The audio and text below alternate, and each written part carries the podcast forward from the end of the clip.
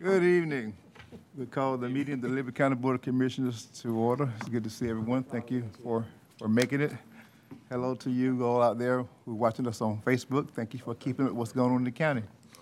Uh, I will say this while I'm talking, we had a uh, hearing earlier today, and a couple of citizens were here, and I think they left here better informed. So uh, thank you for tuning in, and prayerfully you will be better informed too as you glean from us what we're doing behind the scenes to make Liberty County a, a better place.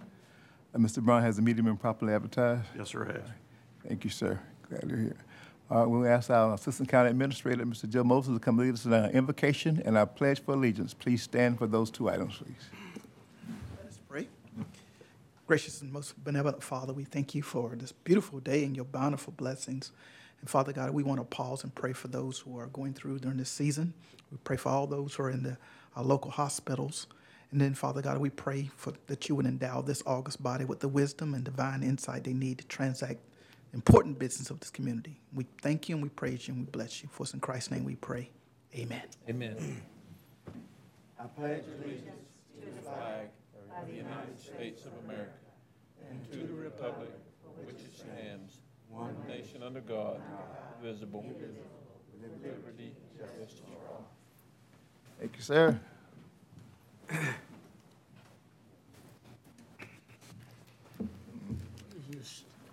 Thank you. Um, Before we begin, we want to uh, acknowledge the loss of Riceboro's mayor, the late Mr. Joseph Harris. Many of us attended his services on Saturday, so we, uh, our thoughts and prayers are extended to that, uh, that family and that city, our community, and the loss of uh, of Mayor Harris. Mr. Brown, if you make a note, in our minutes, we'd appreciate that, sir. All right, approval of September minutes. Chair, I make a motion that we accept the minutes as presented. Second. Motion is second. We approve the minutes for the month of September. Any further discussion? All in favor, raise your right hand, please. Minutes for September are approved. Um, Listen, there's a pretty little green basket up here just before we started. Uh, Aaron, I forgot his last name. The new uh, extension agent brought us a basket because this is Happy National 4-H Week. So he said it's for the commissioners. and witnesses. sir. So please partake of the basket prior to, to leaving. It's from the uh, 4-H staff. Thank them for that. Proclamation Rivers Alive. You know, Keep Liberty Beautiful is always doing something. She's forever busy. I, I saw pictures where she had a volunteer group down um, St. Catherine's. Yes, Yeah, sir. Not too long ago, St. Catherine, not long ago. So tell us about this proclamation. All right. Good evening. Where uh, Rivers Alive for Liberty County is held, our main event is always held in October on the fourth Friday, uh, Saturday, which is Make a Difference Day. Rivers Alive is to just let people know about protecting our waterways, large and small, and it's the largest, ours, right here in Liberty County, is the largest Rivers Alive event in South Georgia. Protecting our waterways is critical in Liberty County. We are a coastal county, and over forty percent of our land is rivers, streams, creeks, ponds, marsh, and wetlands. So we hope that you will participate in our main event, which is October the twenty-third, and spread the word throughout your districts. Forty percent? That's what I was told. Is it more? No, that explains why we have problems with oh. all the rain we had lately. That's mm-hmm. right. Forty percent, that's a lot. That's a lot, Yes, that's a lot, that's a lot. Mr. Brown, will you read the proclamation for us? Be please? glad to. This is a proclamation of the Liberty County Board of Commissioners. Rivers Alive is Georgia's annual volunteer waterway cleanup event that targets all waterways in the state, including streams, rivers, lakes, beaches, and wetlands. The mission of Rivers Alive is to create awareness of and involvement in the preservation of Georgia's water resources. Rivers Alive is held annually each fall and is a program of the Georgia Environmental Protection Division Outreach Program. Whereas the citizens of Liberty County recognize that all life is dependent upon clean water and strive to restore and maintain the chemical, physical, and biological integrity of Georgia's waters. And whereas watersheds, the critical component of the hydrologic water cycle, is an integral part of all the Earth's systems.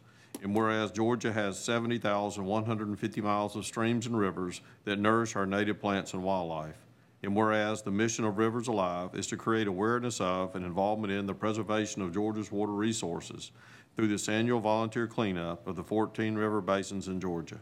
And whereas October 23rd, 2021 is the 49th anniversary of the Clean Water Act and the International Day of Worldwide Monitoring. And whereas the Liberty County Board of Commissioners recognizes its commitment to engage citizens, civic and government officials, and business leaders to restore and preserve our watersheds in Georgia. And whereas Keep Liberty Beautiful and Liberty County Board of Commissioners are committed to elevate the importance of volunteerism and motivate everyone in our community to become stewards of the environment.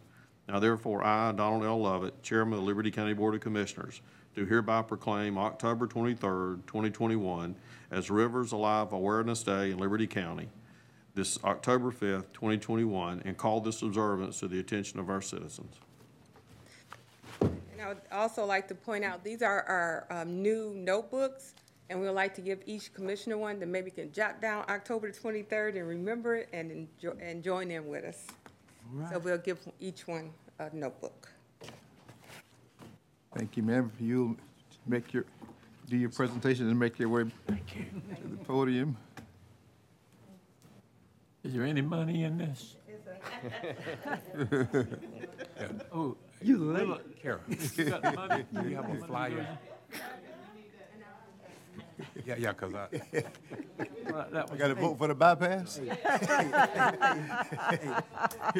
Thank you. That's now on the agenda, ma'am. There was your assistant, there was your assistant right there. Yes, ma'am. Yeah. We understand how rush hour is. Everybody stop. Bishop, you will come, co- come here, pl- please, and let's make it round. I stop. We understand how Liberty County rush hour is.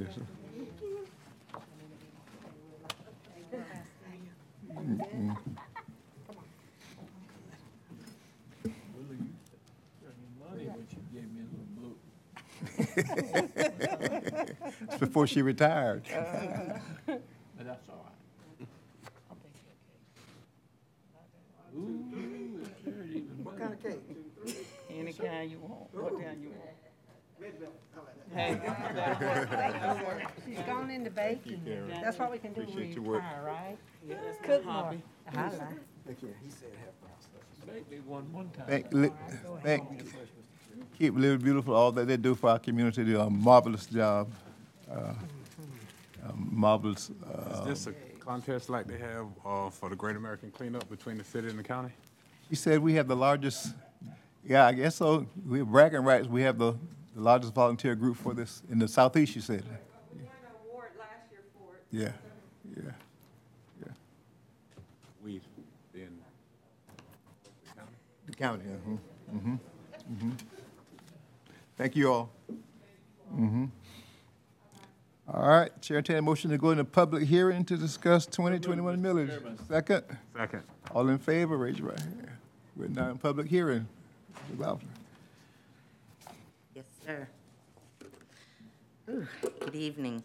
Good evening. Um, I'm going to share with you some, some slides um, that illustrate the history and, and the digest, our current digest, and historically what millage rate has done and what the digest has done, and then we'll get to your proposed recommended digest. Um, This first slide, can you hit those lights? Sorry. This first slide um, just illustrates for you over the last year, at last 10 years, I'm sorry, of what the gross digest has done, what the exemptions have done, and what our net digest has done. Um, And we've been very fortunate. We had a lot of growth this year. Um, Seems like Liberty County is continuing to grow. The exemptions, though, are also growing um, to the tune of about 331 million this year. And that's a lot of exemptions. As I stated earlier um, at our first public hearing, we are an exemption-rich county. So for citizens who live here and, and retire here, um, that's wonderful. For a county that depends on property tax for about 60% of its general fund revenues, that presents a challenge. Here are those exemptions, and as I said, we are an exemption-rich county. Um, Our two largest exemptions are Freeport, which is about 50% of our total exemptions, and then disabled veteran, which is about 24% of our total exemptions. You can see um, the increase this year, we went from 306 million to 331 million, another $24 million in exemptions. Um, As I said, it's, it's wonderful for citizens, but it is a challenge for the county because those exemptions in total, um, just for the county piece, that three hundred and thirty-one dollars of exemptions is about five point five million in tax revenue that has to be made up by everybody else. And that's just the county piece. That's not, um, you know, school board and city and development authority. That's just the county piece. So that's a lot of exemptions and it's a lot of revenue to have to make up by everybody else. This gives you a, a picture of what the millage rate do- has done over the past 10 years. Now, the top one is the county, county millage rate for the citizens of Hinesville. And we are proposing from 20 to 21 to remain flat at 14.8 mills. That's what it was last year. We're proposing that it stay the same this year. Uh, The unincorporated rate and the rate for all the other municipalities is proposed to go up 0.3 mils, from 16.3 to 16.6. When we talk about the growth in the digest, you have two types of growth. You have real growth and you have reassessed growth. This illustrates what those have been over the past 10 years. Uh, The yellow is the reassessed growth and the green is the real growth. You can see back in 2015 and even 12 and 13, we had negative reassessed growth. That just means that your current property has been devalued um, if we, if we end up having negative reassessed growth. This year, we had plenty of growth. We had a, a total of $108 million in total growth, and 69 million was actual real growth. That's great. And then we had another 39 million in reassessed growth. Um, talk to you a minute about Service Delivery Strategies Act, H. Bill 489, which talks about um, providing services throughout the county and what the cities provide versus what the county provides. Um, Mr. Brown and I talked a little bit about this, and there is no law requiring that we roll the rate back, but we do is in good faith effort so that the citizens of Hinesville are not taxed twice for the same service. So what this does is if the city of Hinesville, and they are the only municipality in Liberty County that levies a millage, so if the citizens of Hinesville pay for fire services or mosquito control on their city bill, they should not pay for it on their county bill as well. So there are some services in our general fund that we identify as what we call duplicated services. And we identify a, a millage piece to those services, and we reduce the tax rate for those citizens who live inside the city limits of Hinesville. Some of those, here are some of those services that we roll back for. Which means that the citizen, that the city of Hinesville is also providing funding for these same services. So that's why the county has two millage rates. They have one for the citizens of Hinesville, and they also have one for everybody else, those in, in the unincorporated area and all the other smaller municipalities that don't levy a millage. Um, This, this slide has a lot of information in it. So when we take the digest, we have an un- unincorporated digest, we have incorporated other, which is all of the municipalities with the exception of Hinesville, and then we have the Hinesville digest. If we apply the proposed millage rate of 16.6 to both the unincorporated and incorporated other, we will generate a little over $12 million. When we apply the 14.8 to the Hinesville digest, we get about $10 million. Total, at 100%, would be $22.2 million in tax revenue. Here's our general fund budget of 42.5 million. You adopted your budget in June, and when you adopted your budget in June, it was about 1.5 million dollars less than this. What we've done is included um, an additional cost of 1.5 million for the pension shortfall that we were notified of last month. So your new budget will then be 42.5 million.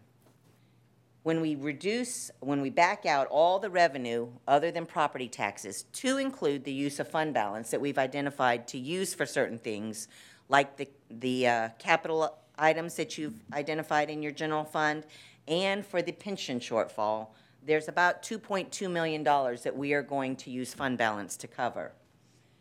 What we need then is $21.7 million in property tax. When I take the 22.2 million that we would generate by these proposed millage rates, and I reduce it for a 97% collection rate, which is high but reasonable, um, we, we never get 100% the first year.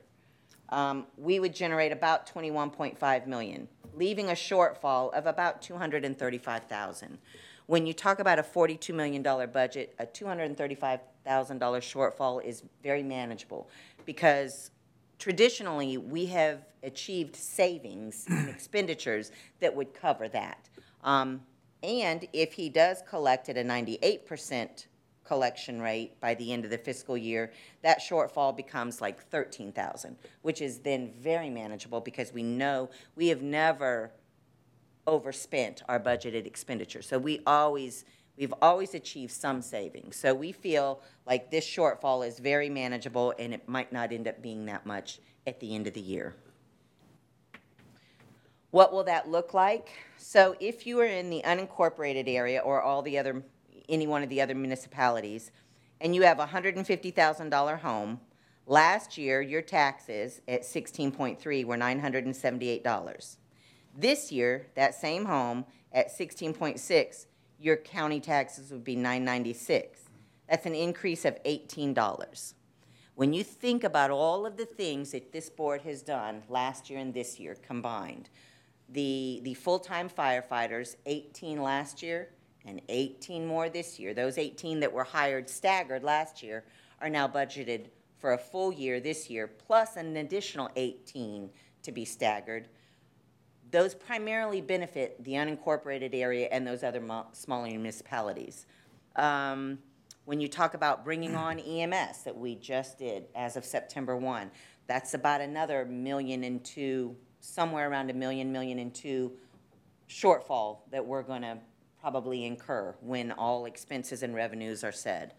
Um, and then, since January, we've also hired an additional 17 new law enforcement, public safety officials that primarily benefit the unincorporated area and those other smaller municipalities. So this board has done a lot to contribute to services for the unincorporated area and those other smaller municipalities. And that's one of the reasons I think that they said, look, if we're going to have to increase the millage rate, we need to do it where those benefits serve mostly, those new benefits. And so we held the city of Hinesville the same at 14.8, and we increased, we recommend to increase the unincorporated and the other cities by .3, going from 16.3 to 16.6. So in the Hinesville rate, in the Hinesville area, that same $150,000 home, you would see no increase in your county taxes, provided there wasn't any increase in your assessment or you didn't add on to your property. What does that look collectively? Um, so when we take all of the millage rates, you know, the county millage rate, the Board of Ed, the Hospital Authority, and the Development Authority, and this is in the unincorporated area for a $150,000 home, last year, your total taxes were 2310. Because the Board of Ed actually reduced their rate from 13, or 16.358 to 15.902, you're actually going to have a reduction in your Board of Education taxes and an increase in your county taxes, but in total, your taxes will still go down about $9 in the unincorporated area for a $150,000 home. Thank you, Board of Education. I appreciate you being able to do that. We were not able to do that this year. Um, In Hinesville, that $150,000 home, your taxes last year would have been $28.50, this year $28.23, for a savings, again, generated by the Board of Education of $27.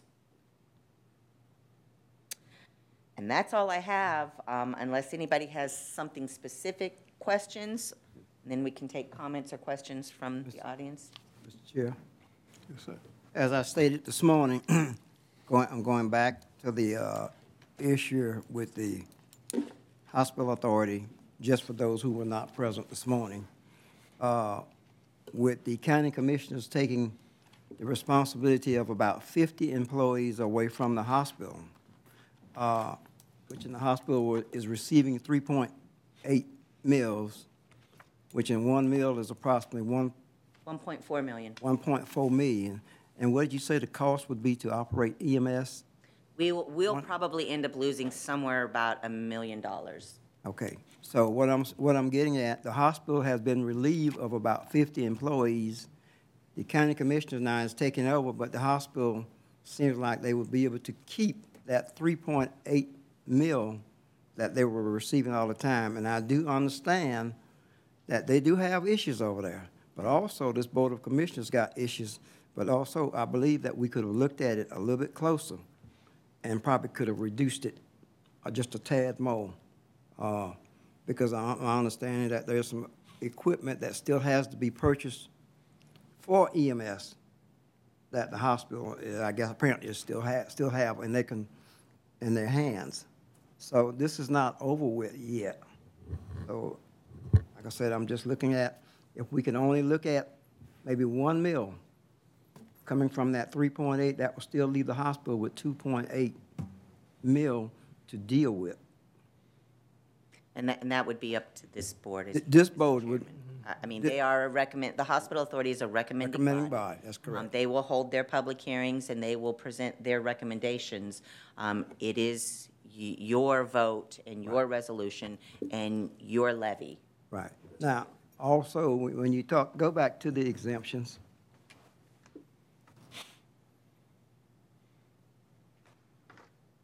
Okay, you, you were saying Freeport and disabled vet, There are two largest ones, 79.9 million and 165.6 million. okay. Uh, The Freeport exemption has not been before the voters in Liberty County in over 25 years. There's probably a lot of citizens and voters don't know what Freeport actually is.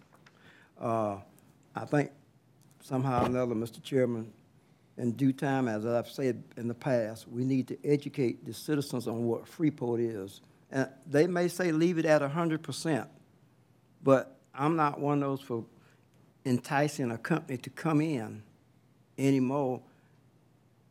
They start them off at hundred percent, forty years later, they're still at hundred percent. It's up to the voters to decide if you want to leave it at 100, 80, 60, 40, or twenty percent of exemptions. It's up to the voters and it's up to this board. Thank you. Thanks, sir. Um, As Kim alluded to, I want to go back just for the sake of, I'm not sure, do we have anyone here for orders participation today? No, okay, Questions on Facebook? no.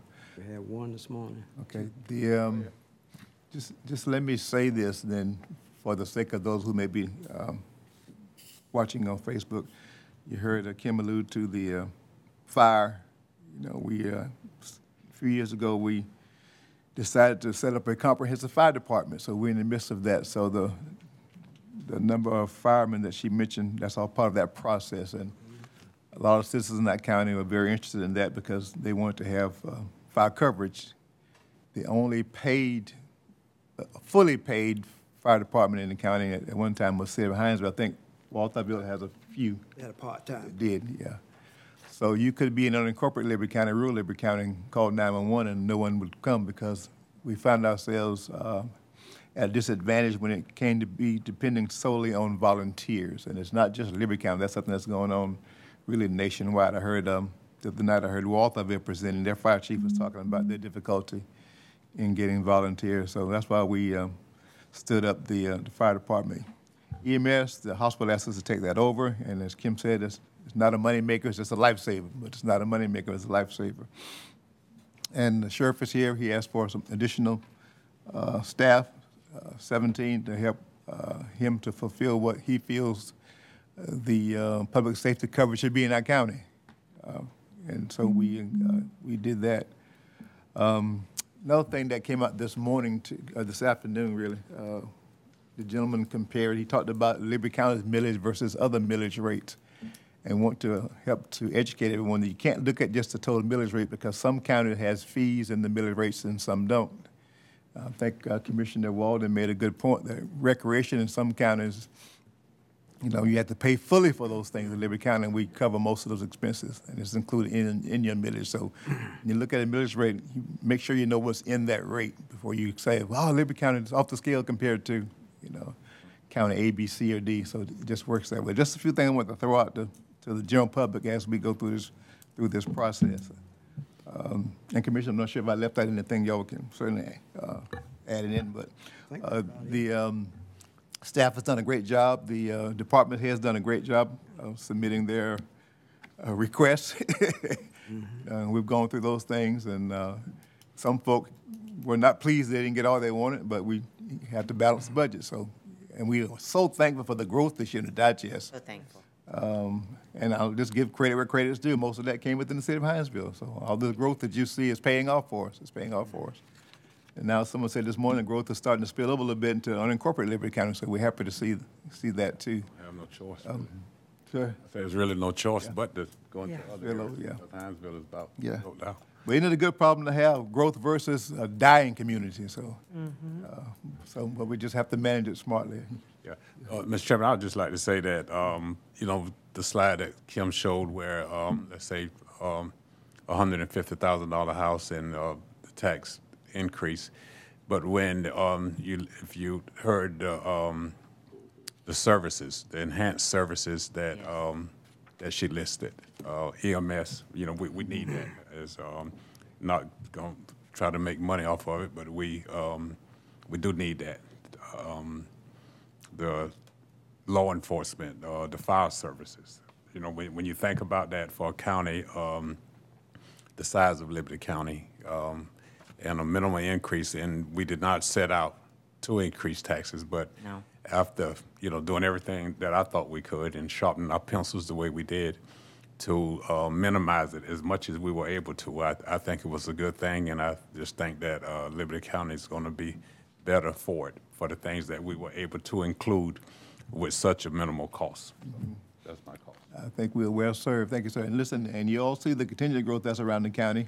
Um, So we look forward to next year, to, to, to next year what that holds for. So it's, it's good. And, and uh, I concur with Commissioner Gilliard, man. We're able to offset tax, a millage increase by the digest.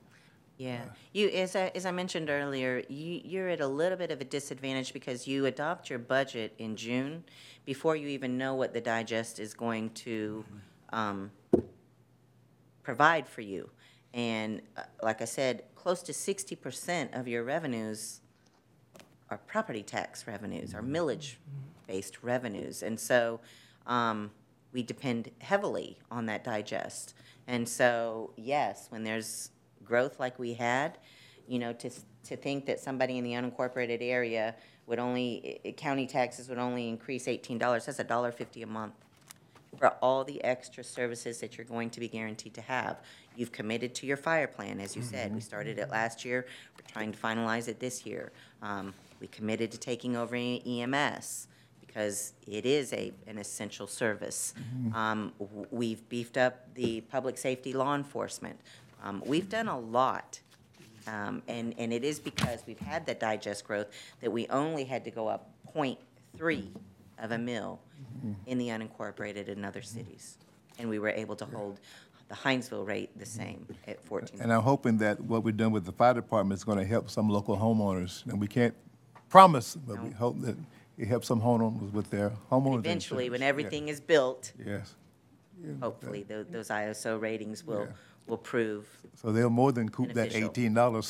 Right. Yeah. Mr. Chairman, I just wanted to add, and I, I thank Ms. McLaugh- McLaughlin for all her hard work in putting this together, but I really, and I know we all are, um, happy to see that reassessed growth and the overall growth. And the overall growth. Because there was times when it flipped Oh, in yeah, 2015, well, I 12 remember. through 15, I remember. and we had to go up fairly Yeah, we did. and- heavily on the, on the millage on the because we had a millage. negative net digest. The Right. negative reassessed growth outweighed the real growth, Mm-hmm. and so our digest from that year to the next was actually a decrease. So you were, you were in a time where your budget was growing, but your digest was shrinking. And so that was a very challenging time. And if you ride through a lot, some of these uh, new subdivisions, most all of them, those homes are full. I mean, I've run, rode through they put the several rock in the door, and. somebody moves in. Right, there, there, there are hardly none empty.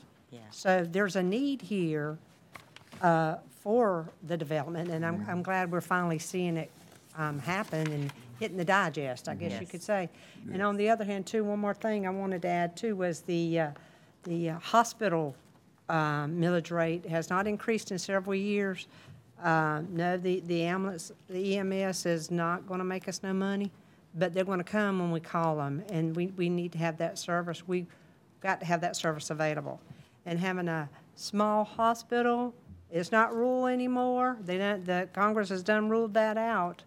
We're a metropolitan hospital, and, uh, I applaud them for what we just went through with this spike in COVID over there. I mean, they've done a fantastic job most of this, if not all of this, that we give to them is for indigent care. And for those folks who don't know what indigent care is, is for people who show up at our hospital without health insurance.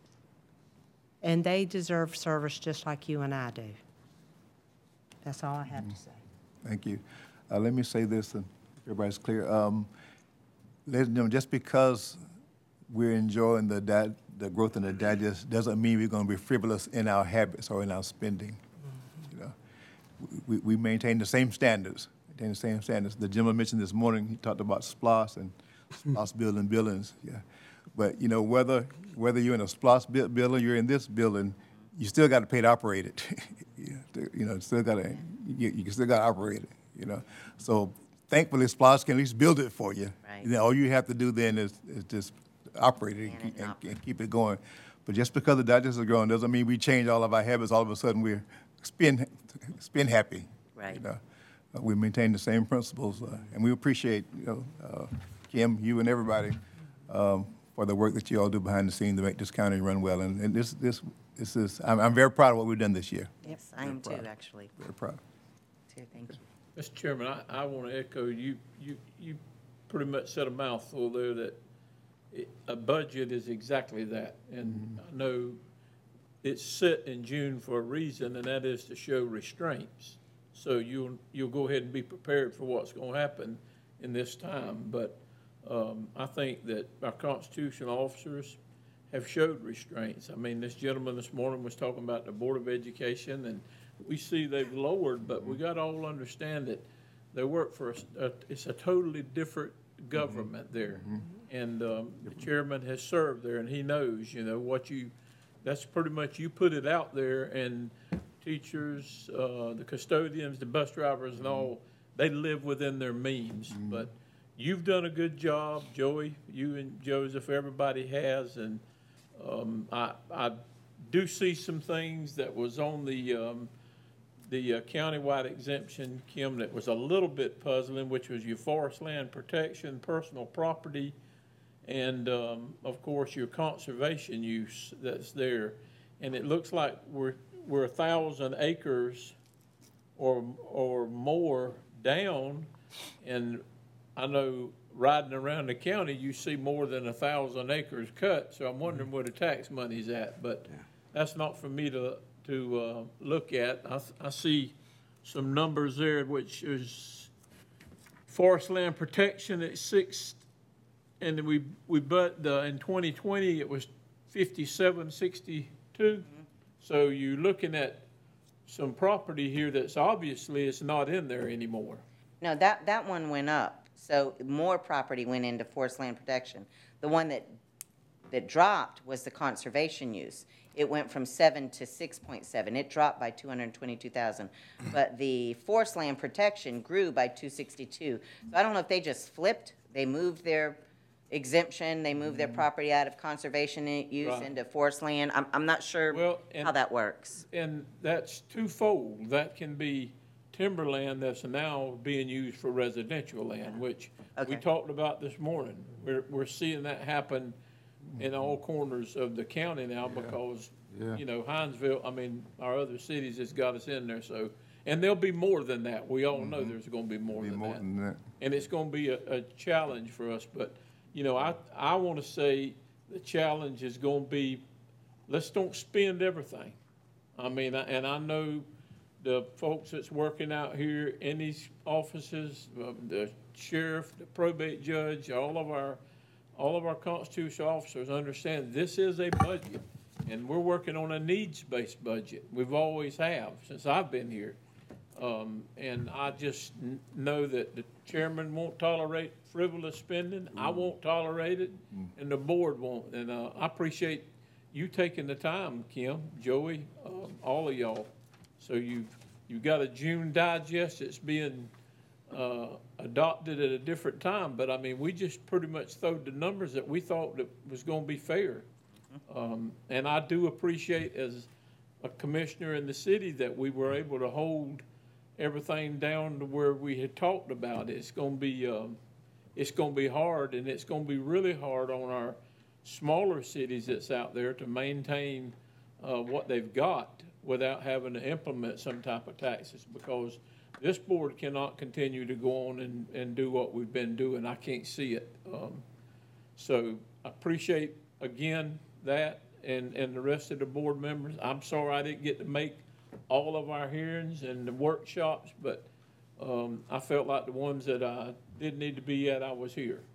And glad to see Mr. Frazier. I didn't even see him sitting there. He always slide in. Yeah, I know. But, Mr. Chairman, you, um, you did a good job. Thank you, of, uh, sir. Thank you, thank you, sir. We did a good job. We did a job. Teamwork makes the dream work. Very good. We Liberty County proud today. We're Liberty County proud today. All right. Anything else? No. No, all right. Mhm.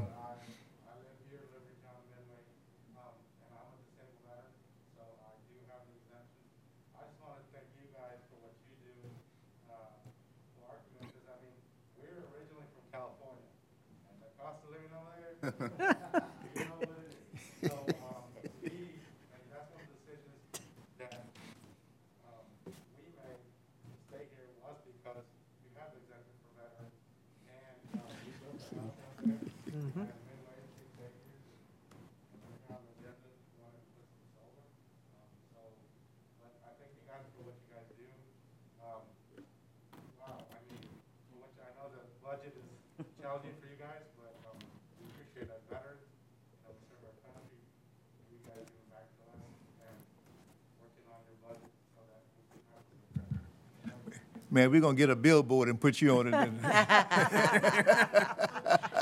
was trying to remember when I started way back in 2002, I want to say our general fund budget wasn't even $14 million. I, mm. I I think it was $12 million, and we're up to $42 million now for a general fund budget. Right. Mm-hmm. Yeah. And, and, and a lot, what a lot of people don't know, and, and we talked about this this morning, is that the county is challenged with state mandates that don't come funded.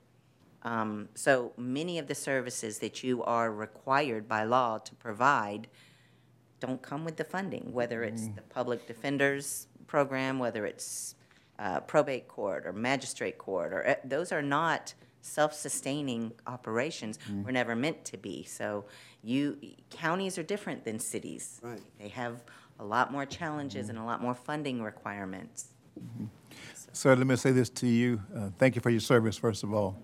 Uh, When Ken mentioned disabled veterans uh, exemption, and you said you, you received those, wh- what, what that does to our, our, let's just say our financial pie, that's a, a pretty big slice of it. But, because we are a veterans-rich community, you know, a lot of veterans like you live here, so it's a blessing. So thank you for investing in our community. So what we need you to do is kind of be an ambassador for the county as is what we do to support you, sir, and, and what you do. Thank you for buying six acres, man. You got a spread in, in, in Midway. My thing is, so when we have uh, elections for SPLOST and E-SPLOST, you help support those things because they help make the difference to kind of offset what the exemptions do. The exemptions are, are due to you, and please, by all means, take advantage of those. But we have to offset that then by some other financial means. Right. So that's how SPLOST and E-SPLOST and well, e-commerce, those things come in. T-Splost and Splost. T-Splost. So being an ambassador for us, if you will. Say, man, this county needs those things. Yeah.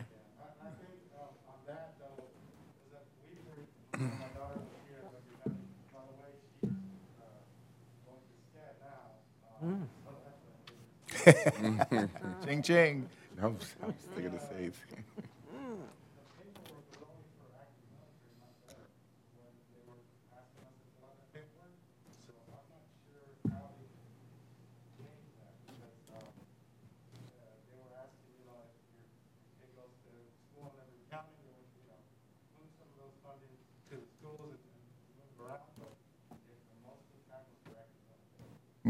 That must be for the school aid. Must be for the school aid. Sounds like Board of Education. Trying to think of what they call that. Five, uh, five, seven. I can't even remember the, the term Mm-hmm. um, that they get, that, that the school boards get for military I see. families. I see. That's that, i- is that the impact part of the? Impact aid. Impact fee? Impact Thank aid. The impact aid that they get. Impact fee. Chairman, you should remember that one now, yeah? I should. Thank you. Come on. All right, thank you, uh, Ms. McLaughlin. Uh, Chair, entertain a motion to close public hearing, and go back in the regular session. So move. Second? Second. All in favor? All right, we're now back in the regular session. Thank you, Ms. McLaughlin. Yes, you are. With your August financial report.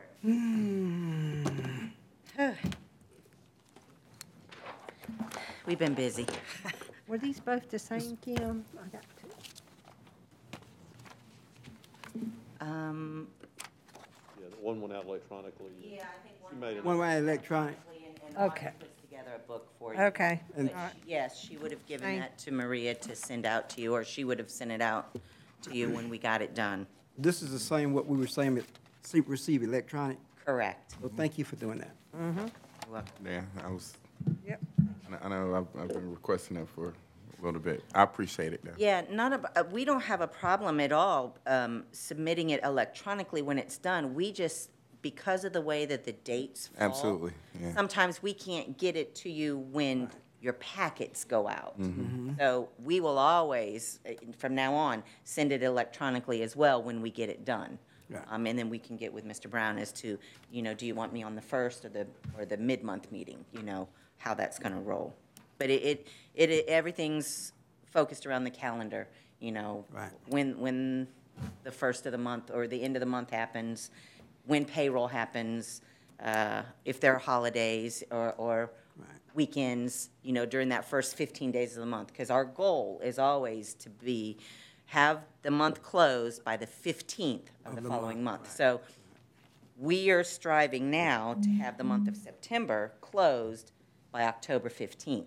Now, we've got a holiday in there, and we've also got a weekend, but we've already, tr- we've already started our billing process. Um, Of course, we had payroll today, and, and tomorrow we'll finish up payroll, but that's always our goal, is to close the month by the 15th of the following month. And for the the amount of funds and the amount of uh, reporting and, and everything we have to do, I, I think that's very reasonable for our size, uh, our county our size. But we will, will, from now on, we, as soon as we get it done, we will email it to you. Thank you. So, uh, at the end of August, we've, we've only received about five percent of our budgeted revenues, which is normal. Um, like I said, sixty percent of our revenues are, are property taxes, and those come in in, in about three months' time frame, right after we set the millage. So, um, and at the end of August, we've spent about twelve percent of our expenditures. So we've only achieved about two point two million in revenues, and we've spent about five million. So kind of living off fund balance right now, and that's usually what happens. Um, these are the lean part of the year. This is the lean part of the year.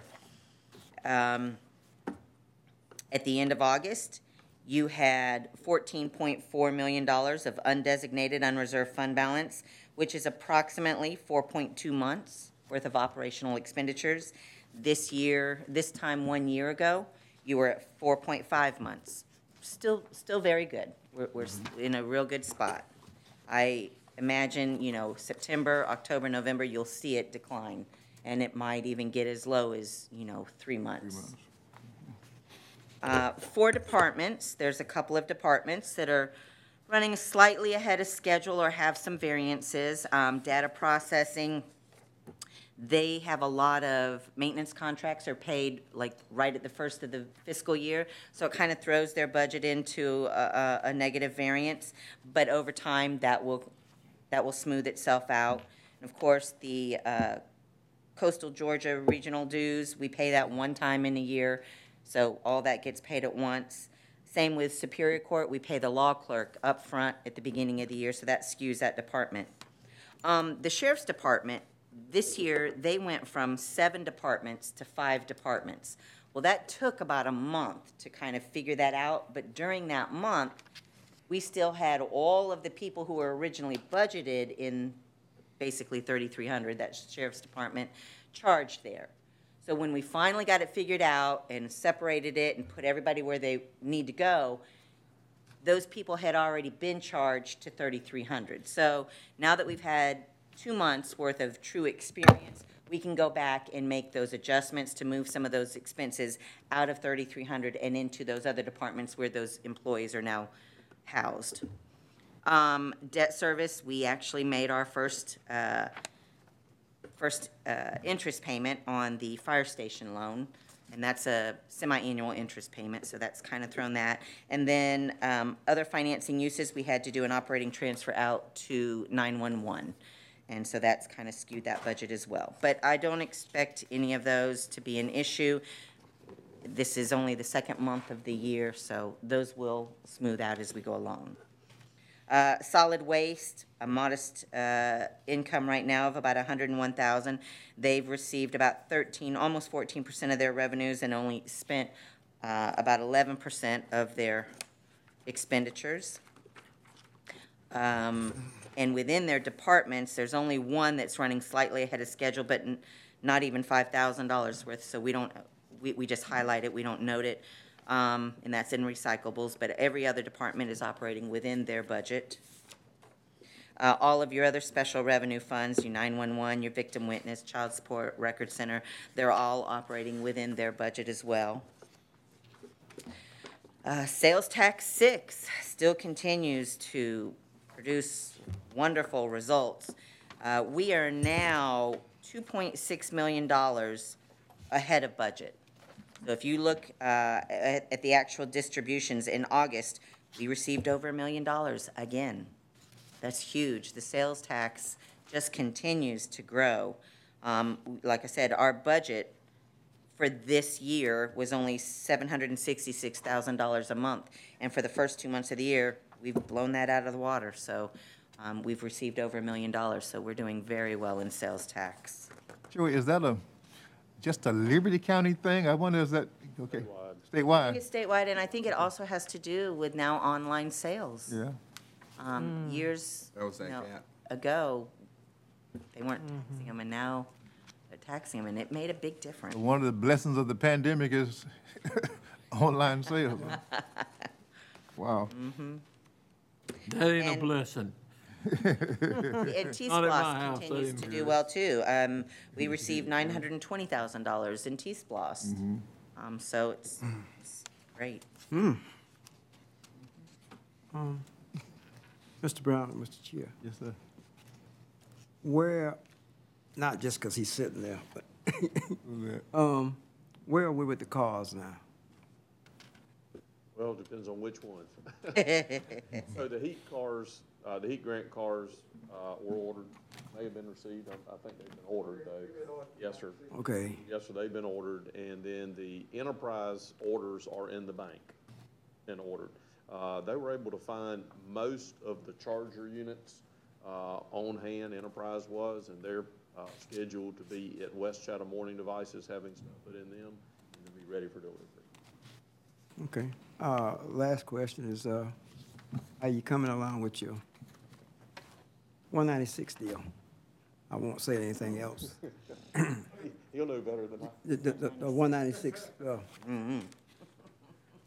the bill. Uh, We're coming along well with that. That's, that's, everything is moving, uh, to plan. Uh, we finally got the, uh, water and electricity going and got all the furniture should be, got it ordered. So we're, we're moving, um, pretty quickly right now. And they, they're gonna come in and, uh, do an assessment on the vault to make sure everything is good and, and make sure our alarm system is working.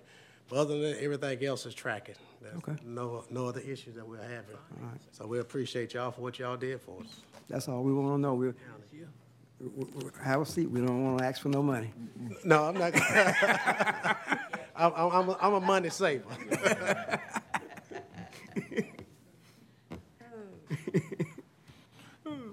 Joey, All I have unless somebody, Joey and I had some casual conversation, you all, about um, the sales tax that uh, Allenhurst collects and um, Gum Branch. I know that we you- hold for them. That them. we hold. I know Commissioner Gilliard, you've been looking at some Allenhurst. Yeah, uh, Joey gave me a contact. Okay. for the, um, Yeah. Is is he the acting mayor or the He's actually Mayor Pro Tem. mayor pro He's tem? acting, yes, sir. Yeah, so I'm just trying to get in touch with him to see what, what Okay. kinds, I, I had a few calls from some citizens down there, so Yeah. I'm just trying. Okay. We don't need to let those funds just sit there and not be used. Yeah. So we're Those gonna, are, Gum Branch and Allenhurst are the only two cities that we, we actually hold their funds for them because they don't Yeah. Mm-hmm. have anybody to actively manage those. But all the other cities, Hinesville, Walthourville, Midway, and Riceboro, as soon as we get a check, we turn around Mm-hmm. Yeah. And disperse their pro rata share. And they- And they meet you halfway across the street to pick it up, right? They're knocking on the door. Yeah. yeah, we'll- we'll keep looking at that. Um, All right?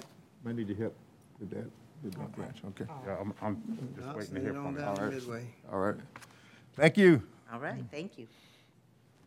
LCPC, revised preliminary plat. Colonies at Habersham Phase Three, Ms. Sanchez, how are you? Good. Evening, everyone. Oh. So I'm here to present the Habersham, uh, colonies at Habersham Phase Three. They've revised their preliminary plat to include three more lots at the far end of the subdivision. Um, TR Long did the design, and this is in District Four. Is- Am I going the wrong direction?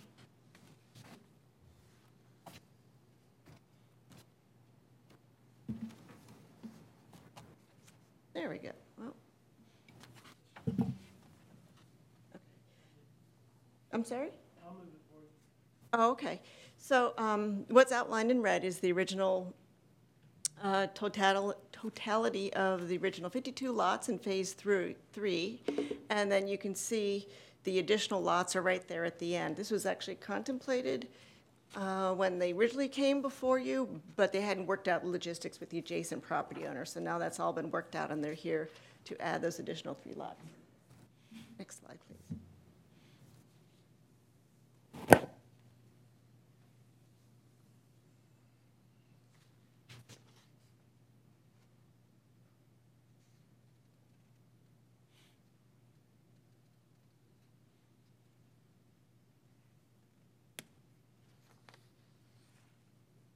Yeah, That's the nope, the one.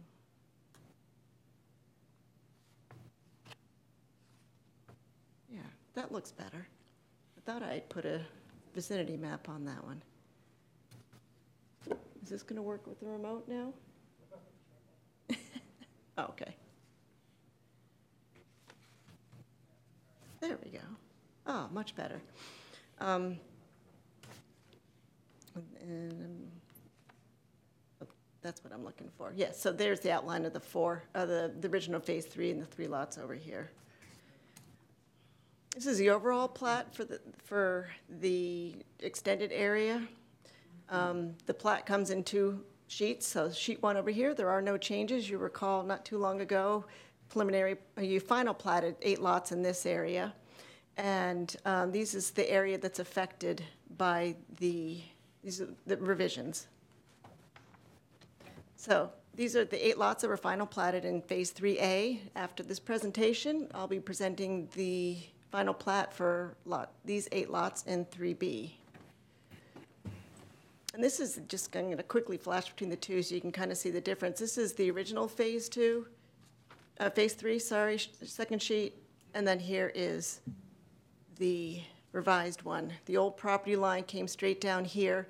This was one big lot on the previous one. They've made it smaller and incorporated this area into one of the lots that's being added. And these are the other two. And the only other change here is there was a community lot here that's just slightly smaller than what was previously platted. So as I mentioned, there are these um, changes. Uh, The big lot is going from 5.9 acres to 3.6 acres, not a whole, the usable area is not changing because most of what's getting taken away from it is wetlands. And the, the community lot in the corner there is being decreased just slightly. But the new lots range in size from just under 22,000 to just under 28,000 square feet. This was before the Planning Commission earlier, uh, last month, and they recommended approval of the revised plat with preliminary, uh, preliminary plat with standard and special conditions. Our standard conditions, and the special condition is the same as it was for the original preliminary plat, is, and that is that prior to consideration of the final plat by the Board of Commissioners, documentation shall be submitted from the Liberty County Health Department indicating the development has been approved for on-site septic systems and for wells or serviced by a privately owned, operated, uh, excuse me, community water system. Um, We did receive documentation from the Department of Health indicating that those lots have to be engineered. Um, Oh, I'm sorry, that's in phase, that's in the final plat, sorry, not in this one. Getting myself confused here. So this is LCPC's recommendation. Okay. Any questions for Ms. Sanchez? I know Commissioner um, Jones not here, so somebody has to stand in the gap for him tonight. Yeah, has, has anyone talked to Commissioner Jones? Any, anyone? I talked to him the other day, but he didn't act like he was, knew anything about this. It was, I mean, he might have just,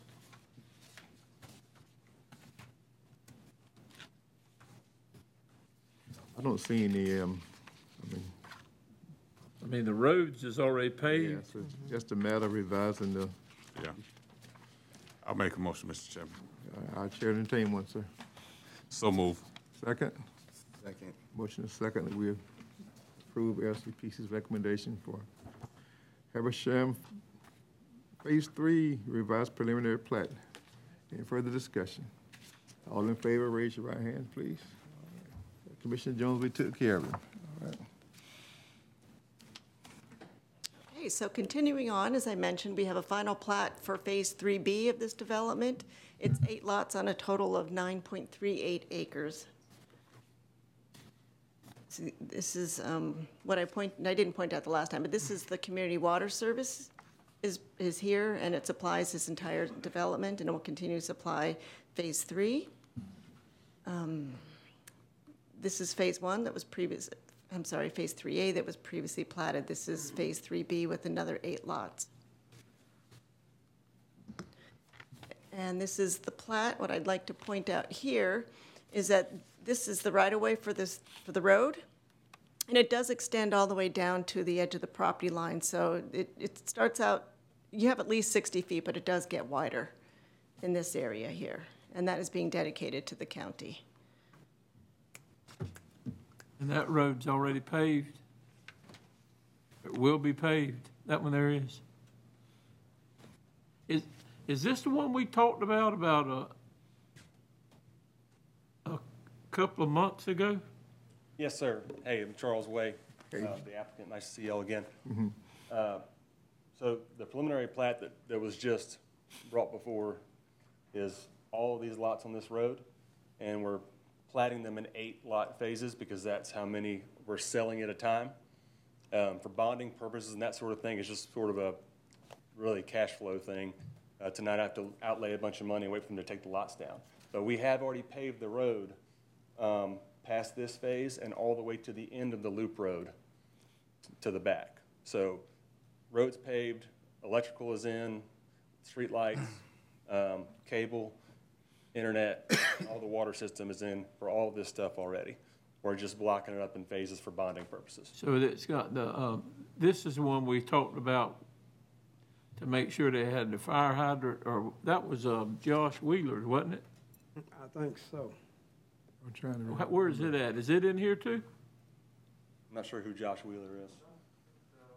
There was one of them that we talked about making sure they had the wa, the lines big enough for Fire, fire hydrants. fire hydrant. This one here will be, This, this has an eight-inch water main with fire hydrants already installed throughout it. Okay. It's already been tested, been chlorinated by the private water provider, and uh, Trent Long has got all that. so this would just be a HOA. I mean, this would be, Just Yeah. to, so you know, the one you're talking about is on uh, Lewis Fraser Road for Joshua. And it'll connect to the Ah, That's, yeah, that's right. Lewis Fraser, okay. That's right. I got a question. But we have so many now, it's hard to keep up. I got a question for you. Uh, I heard you say you got an eight-inch line. What size of a pump do you have to keep the pressure up on that line? And what is the pressure on the line at the fire hydrant? Uh, I do not know that. I don't own the Trent. water system. Uh, Trent may be able answer that. We did, Technical question. yes, I know the answer to that question. We have the pumps, there are two pumps out there that both, together, they can uh, generate five hundred gallons a minute, and they keep uh, between forty and sixty PSI on the line all the time. It's almost feel like That would do it. Groundhog Day. Yes, Okay. sir. That system meets the, uh, it meets the requirements of Liberty County. Now, while you standing there, Mr. Chairman, you, the roadway, That's what I was, I'm the not. We roadway. had, the- we, I'm not we saying you're did not concerned proof roll the about the- roadway. the pressure of did the pumps. Check all the asphalt. And he has bonded the, the work. Because you know some issues that I'm dealing with now. So how soon will this be probably deeded over to the county? In a year, at the end of the warranty period. Okay. Well, now, the street lights that's in there, y'all are paid for those out of the HOA? Yes, sir. All the electrical in there is, uh, will be either paid by, by private service or by the HOA. But now, the subdivisions, we, i- since it's a HOA, we really and truly don't have to accept those roads and if we want to, right? If we don't want to? That's, I don't know the answer to that. It's, I mean, it would be like going into a, um, I, I, I can keep them and get my, uh, my bond money back. That's yeah, I, I just, I didn't know. Thirty thousand dollars out right now. to Do make what now? sure That it meets y'all standards. I'm, it's okay with me if they're private, but everything else out there is public. I, I, I don't, I'm not We trying have, to we be, have been accepting uh, HOA. argumentative about it. I'm Yeah, just all clock. Yeah. making the point. I, I am, I am posting the, the maintenance bonds for them. Um, so our intention is for them to be public, just like the rest of that subdivision. So, uh, uh, Mr. Chair, Mr. Long, you said you got a bond posted how much? Uh, Thirty thousand. I think it's around twenty-one thousand dollars for the sidewalks and the trees to be installed. And then it's about, yeah, seven, eight thousand dollars per phase for the roadway. Now, Mr. Long, and let's say one year after the bond is expired, we have issues, it's gonna cost way more than that to fix it, right? Just like Yes, sir. Acadia So you gotta subdivision. Remember now, this is the maintenance bond, and this is the way your ordinance reads. I know what the ordinance say, but Basically, what the I'm saying ordinance is, what's says gonna happen afterward, whenever it goes and we got problems? If you have problems, then yes, it does become something, It does become back on the whole taxpayers in Liberty County. yes. Now, that's the way it is on every road. Right, That's the way it is on the roads that we pave even, mm-hmm. right. the ones that we choose. But I'm just pave asking. Ourselves. Just So asking a this- question. This is, yes, sir, This it is- is a risk that is, mm-hmm. is incumbent upon the county, but it is something that is inherent with every road. Because you know where, where I'm going at, Mr. Chair, because you know right now, in District One alone, right now, I've got seven subdivisions that's not deeded over to the county. And These people are paying taxes, so that these people who don't have a road deeded over to them now, if something happens to that road, they will be paying for the repair on that road. Yes, sir. So, and so you know too, and, and I'll diverge just a little bit and then I'll, I'm gonna back away. Um, as a result of the mid-month meeting, we are in process of putting together a package for you of what it would cost to bring some of these communities up to standard to get them where they could be accepted and maintained by the road department. So I should have that available to you, uh, during the normal mid-month meeting. Okay. All right, thanks, sir. Point out, if there's an issue with the road that was not given to the county, that also mm-hmm. means that it wasn't inspected by the mm-hmm. county. That's It right. Probably wasn't It, built it, re- correctly to it re- start with. it will reflect on the county. So, so we have, we have had Trent Long, uh, his inspectors, mm-hmm. as well as the county inspectors present for proof rolls, inspections of the dirt, the rock, the asphalt, all those things, to make sure that they meet y'all standards. So based on that, we posted the one-year warranty bond, and if there is an issue with that road at one year, which normally if there's going to be an issue, it will show up, because when those houses start getting built, there's gonna be dump trucks and low boys and all kinds of stuff on there. If there's something out there, I will need to fix it, um, or they'll get to keep the money that I posted. So, and that's the, the standard county procedure as I understand it. It is. Mr. Chairman, if, if I could, one other note, and um, just so everybody's clear, you, you will be accepting those roads when you accept this final plat.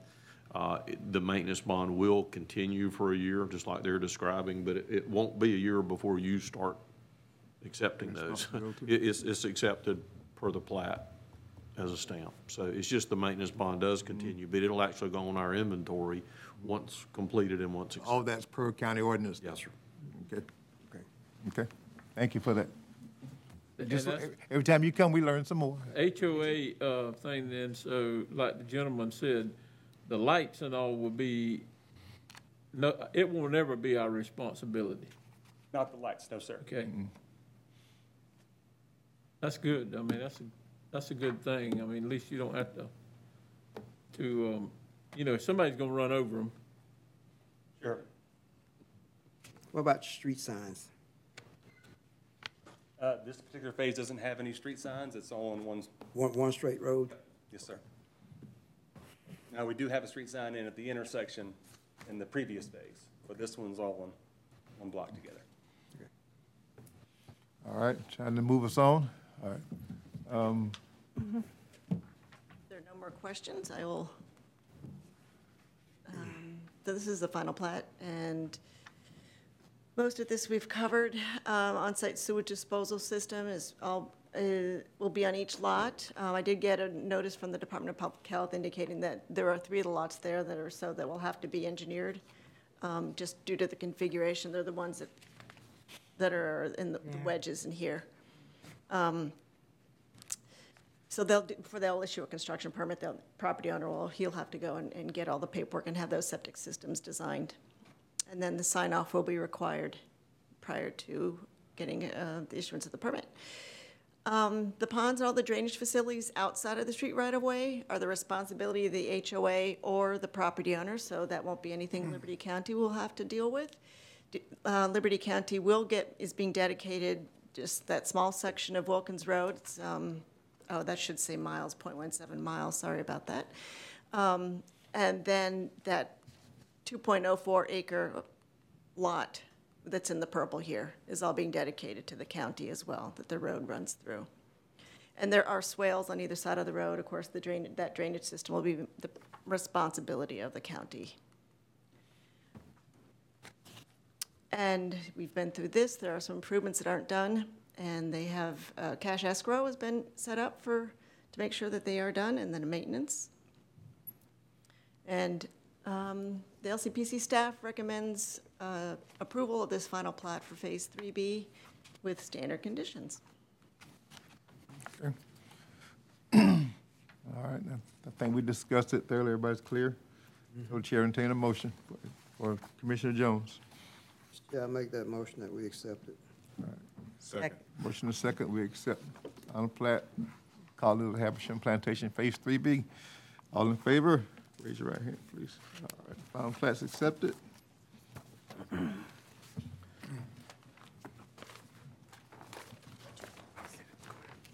Additional use. Solar array, Mr. Gandhi.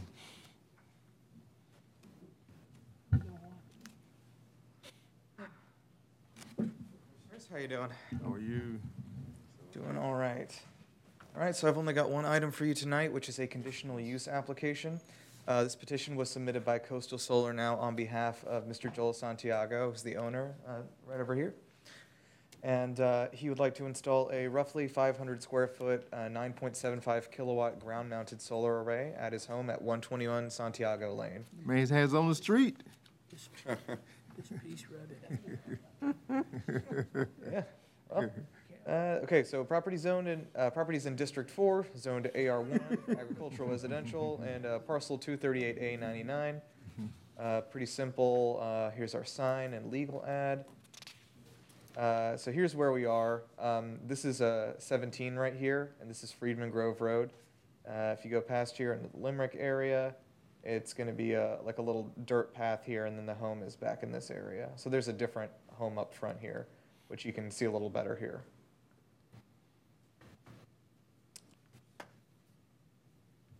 And this is just like, you know, the, the path to get in that area.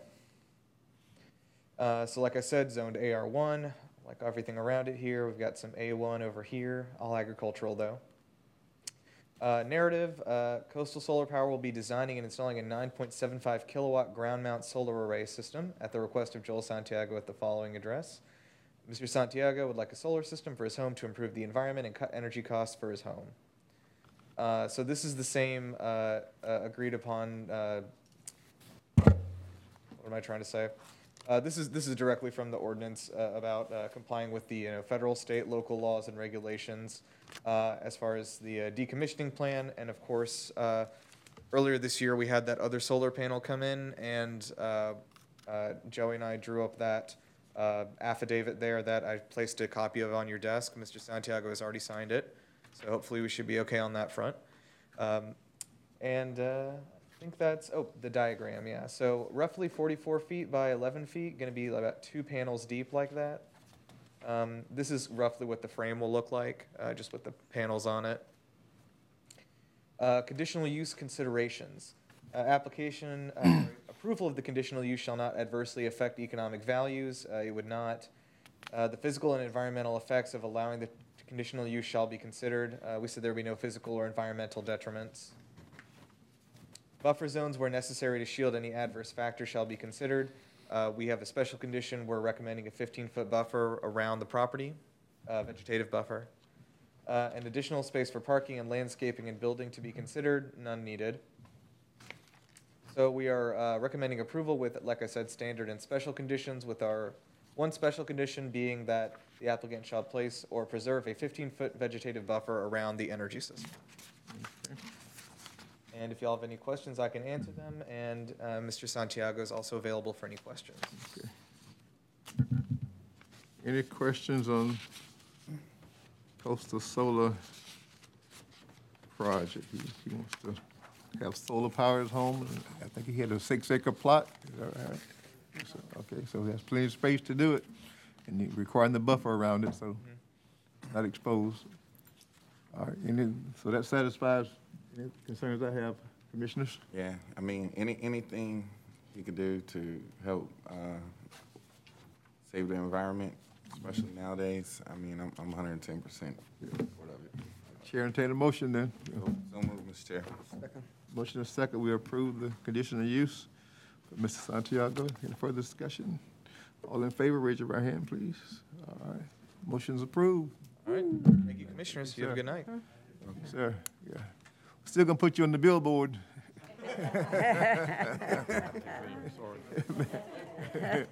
Man, put you on our Facebook page and everything. Mm-mm. Thank you. All right, South Side Park, let's go over to the, I call that the west side, so the airport road's not the west side? If you want to call it, Mr. Chair. Yeah. We call it the west. Commissioner Jenkins, good to have you, Mr. Simonton. Good to have you guys. I want to say greetings to uh, I'm county sorry, commissioners. Councilman, yeah, I made him chairman, commissioner, I just put, My city, uh, my county commissioner, thank you uh, for inviting us here to come and share our venture off into this uh, new park that we're trying to put together. Uh, Just to give you a quick history on um, where we at, and then after I do that, I'm gonna have Paul Simonton, Mr. Simonton to come up, and he's gonna go over the outlay, this park that we're trying to do. Uh, back in nineteen, let's take a little further two thousand and eight, uh, myself and Mr. Frazier, uh, city councilman, we had a discussion about things that we need to do to enhance the, um, the, uh, area in, in, on the, s- is that the west side? I know, that's what I said. We say west side. Because I think you got me confused, uh, Mr. Chairman. You're not calling it four, di- five different things. The west side. Yeah. Uh, and he, one of the things he thought about, he said, we need to have some recreation there. So we need a park, we need something for that side of town. So I had the opportunity to go and talk to my county commissioner.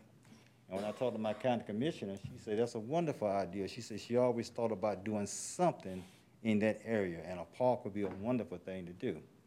So from that point, I started working towards trying to uh, see exactly where we can put this particular park at. We did look at several different areas as we continue to move forward. One of them, I think, was the old dump area, and that's where we sort of kind of start off at. But after looking at it for a couple of, probably about a year or so, I look at it and realize it's gonna cost us more money than I have to put into that park. And by the time we get done upgrading the park, I will be out of money. So, uh, uh, got in touch with, uh, Paul Cribs and negotiated with Paul Cribs to see, can we utilize that piece of property where he have the tenants over there? When he talked, when I talked to him, he told me he'll do whatever he can do to get us some land, because he wanted to see a park on that side as well. But one of the things, initial things he told me at first, he said, well, can y'all name the park after me? I said, "Ah, I don't know about that. Let's go work. But, uh, so, uh, moving on, he gave us the park, but then he kind of reneged on us just a little bit. He said he'd give us half of the land that we was asking for. So I had to go back to him and ask him, told him that we need all the land. We, if we can, can we get all the land? So we end up getting that piece of land from him. Uh, so just to bring you kind of up to date of where we at, we have developed a plan and, and sketched out a, uh, is Paul, is that a blueprint now? We call it a blueprint? Can we call it a blueprint now? I'm saying we can call it a blueprint, right? Yes. We have a blueprint, let me take this, so we have a blueprint that we put together. And I came by and I made sure I wanted to run that across my county commissioner, which is, uh, Connie Thrift. And we sat down along with the chairman and we looked at the park and stuff. I wanted to do that before I presented this, uh, uh, blueprint to the commissioners. We realized that we only have seven hundred thousand dollars. That's all I have put aside for that park. It's gonna take more than seven hundred thousand dollars to build that park. When you look at this on layout, you'll see exactly why we say it's gonna cost us more money to, uh, actually put this in part, uh, together. So, uh, what we're doing today, we wanna present this sketch, should I say this blueprint to the county, let y'all look over it. But you know, at the conclusion, I'm gonna be asking y'all, would y'all please help support us money-wise, you know, doing the rest of this in park.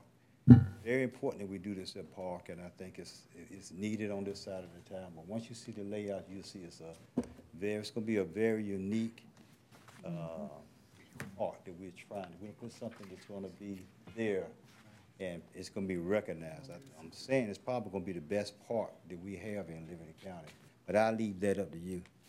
So I'm gonna ask, ask Paul to come up and help Paul.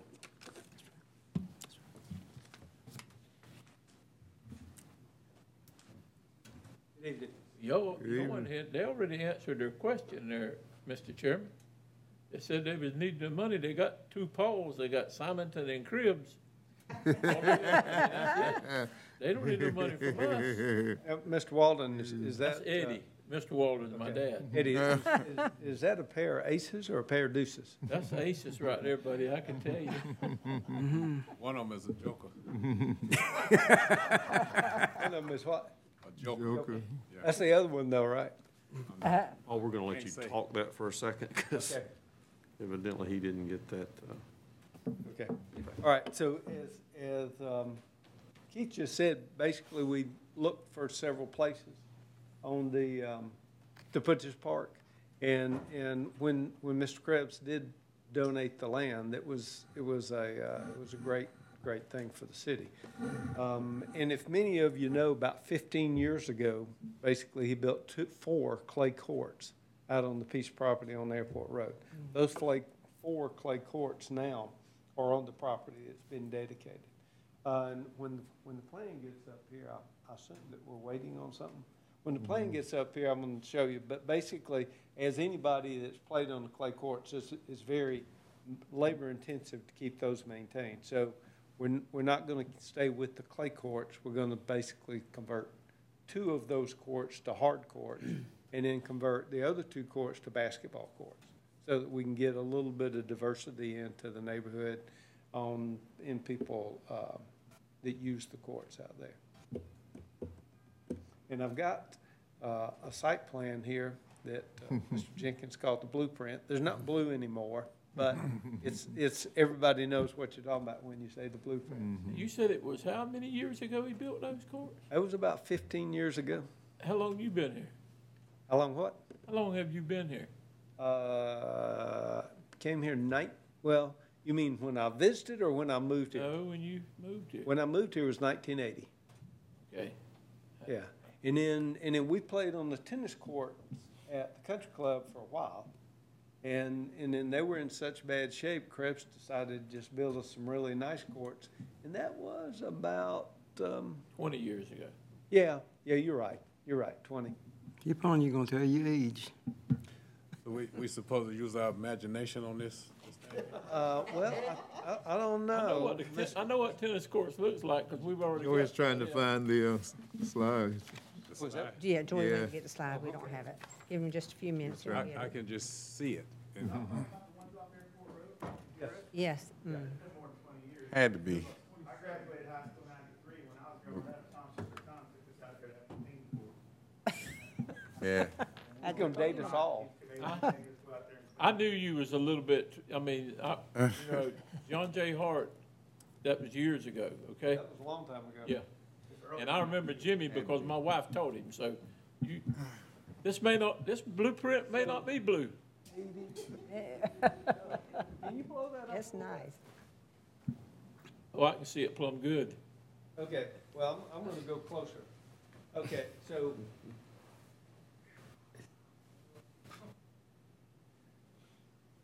Try that Little guy right Quick there. enough, yeah. There you go.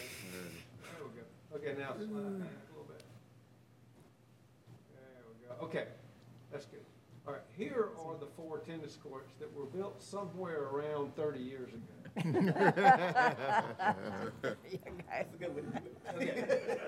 Somewhere around thirty years ago. Now, when they were built, these were, uh, clay courts, all four of them, and there was actually a building in the middle, uh, that was a, uh, bathroom.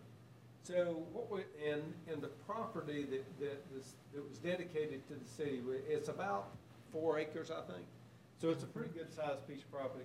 So basically, we're gonna take and rehab these courts to the point where we're gonna change it to a hard surface, get rid of the clay. And then on this side, we're gonna have uh, tennis courts, I mean, uh, basketball courts, full courts. So we have two of those.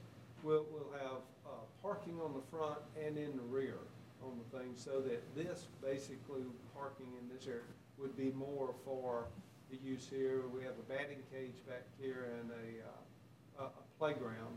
And what we've done is tried to, to kind of spread the uh, activities across the site, because we have one playground here and then another one over here at the pavilion that we got planned for that. So just a, an overall look at this, basically, uh, the, uh, the parking lot in the back, there's, uh, the batting cage here and tennis court, I mean, uh, playground. And then, yeah, this is just open air. Is, isn't there something right up in here? Okay, no, that's just a walkway. Walk. Walkway in this path basically goes all the way around, is about two thousand feet. So it's about not a half a mile, more than a quarter, but not a half. Um, and then there's a playground there, then, uh, there's a new restroom building up here, be very similar to the one that we're building at, uh, Bradwell Park right there. Um, so, and then, and then basically the parking lot here, there's a multi-use field here. Now, these, these are not soccer size fields, they're more, they're, this one over here may be close to a junior soccer, but they're more like for just activities, pickup ball games or, or of any kind. Then, um, then we have a skate park up in this area. And then, as I was going through this, I got a call from one of the residents out there, and she said, hey, are you putting a dog park in there? I said, no, there's already a dog park at Bryant Commons, so we're not putting one there. She said, do you realize how far Bryant Commons is from my house? Good point. And so, we, we did manage to put a dog park in the back over here so that we have some activity there. And, and that's pretty much the, uh, the plan. We are rehabbing the, um, the lights that are on, around the tennis court. And then we have just, uh, the, uh, the lighting in the parking lot in there to make it secure. Um, One thing. One question I did get uh, previously was, are you putting a fence all around it? At this point, there is not a fence planned to enclose the entire site so that you can, you know, right now in some of the parks, they go out and they lock the gates and do that. You know, it can be gated, but here and there. But right now, it does not have a fence planned for around the entire site. Paul, the, you, the, that's the, uh, got the dog park at the bottom, and there, those two, what's that, uh, soccer fields or football fields? fields, What is that? Those are multi-use fields. Oh, okay. They're, they're not, they're not regulation size for, for a football field, not even regulation size for an organized soccer. Okay, but And- and just the- opens, just open spaces. Green space. Like Forsyth Park, you just go out there and play. That's right, mm-hmm. yes. It's just Yeah, that's what I, pickup type game, Yeah. No organized sports or anything. Okay. And at the bottom, This right here. Yeah, what is that? the Skate park. Skate park, Yeah, if you, if you look at the one on, um, eighty-four? no, the one out on one ninety-six at the, uh, the, the, the recreation area there that's at the end of Sharon, Elaine Street. Um, Irene Irene Thomas. B. Thomas. It's a skate park out there? There, there is a skate park. it's, it's really small, It's, whoops, did I do that? like really, really small. I did do that. But the skate park, Okay. Yeah, this, that, that skate park. It's out really, really the small. is big. So this one, this one is much Must be bigger for beginners. than Irene Thomas Park. Okay. it's, it's just Oh, small. Yes, sir. um, and we, we've been discussing this, uh, on the Miller Park. Is there a decel lane on that road? Uh, yes, sir, there, there is, you see right here, this basically, and if you zoom back out here, some- there is a decel lane for this drive here. So our drive at this point is, is in that decel lane. The taper's back here, the drive is in the decel lane. Now, there's no left turns out of here. So is there a turn lane on, uh, Airport Road? Yeah, this is Airport Road right here. Right, but I mean, is there, Yeah, let's they just had say you're coming from one ninety-six. To get in there, is there a turn lane to go into it? You, yes, right here, there is one into this drive right here. Okay, So there's a decel lane and a left turn access going. Right into it. Mhm. And, and then the- the good, what, what we may end up having to do is, if you go out there and look, there's really not room for the U-turn there. You know, in most of them, there's, a there's a little Mhm. pull-off for the U-turn. mm-hmm. We may have to add that in there, uh, to, to get, uh, a U-turn for anything larger than just a car. well, you know, I, the, it's straight across then from the old dump. The dump, dump is, all right, so this, Paul Krebs rental unit, rental office is right Right. here.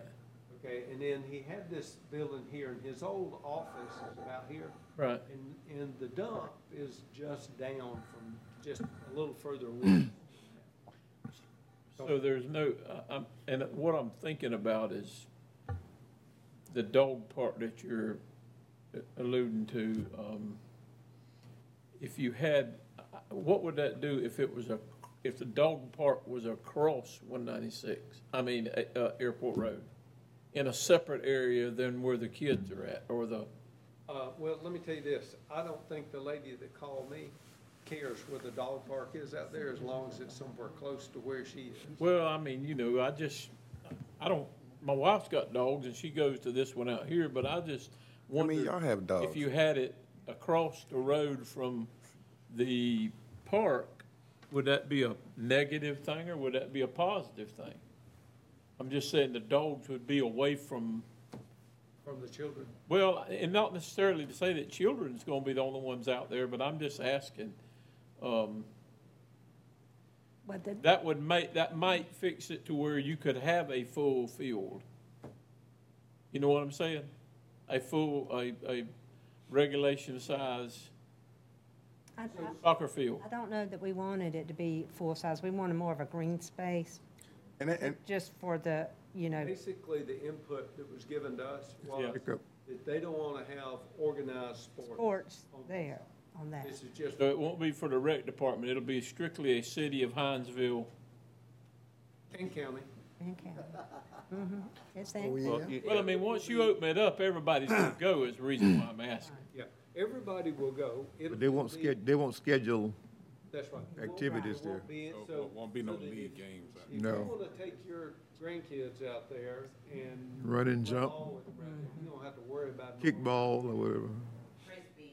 Frisbee, Mm-hmm. Yeah, that's right. What about just some Freestyle. green space? that's green space. That's what he's talking about. I mean, and I- absolutely. I I, thought the dog park is here in this corner. It's right here. Right here. Okay, It'll be fenced It in. is And you know fenced what? I in, didn't so even that- talk about the exercise stations on the park. I- I Yeah, was- the I- I was exercise. waiting on that. Have Exercise stations, uh, here, here, and then, and then we're actually modifying this a little bit to, to get a little more, see, this straight walk does, is, give it a little more character. Okay. Maybe weave it in and out a little bit.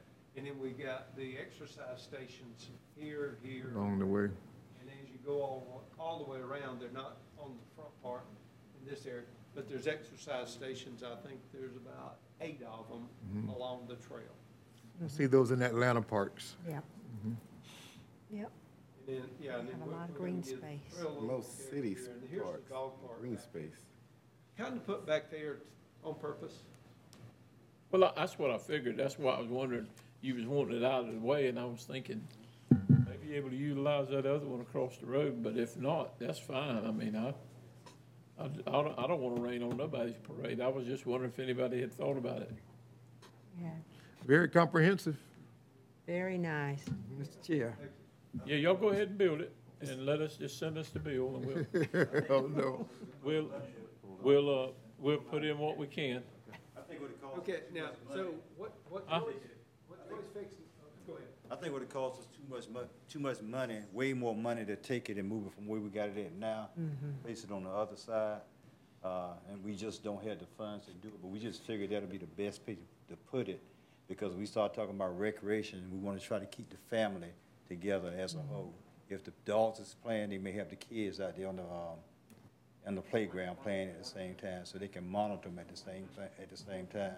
If they got a, uh, some type of get-together going on out there as far as a family reunion or something, they'll be able to use both fields along with the dog park and any other type of recreations that the park provides, uh, to support their, their activities. So that's why we didn't wanna put it on there. We just didn't wanna tie the money up into it, so we figure every penny we get and we got, we can just tie it into making this area something unique.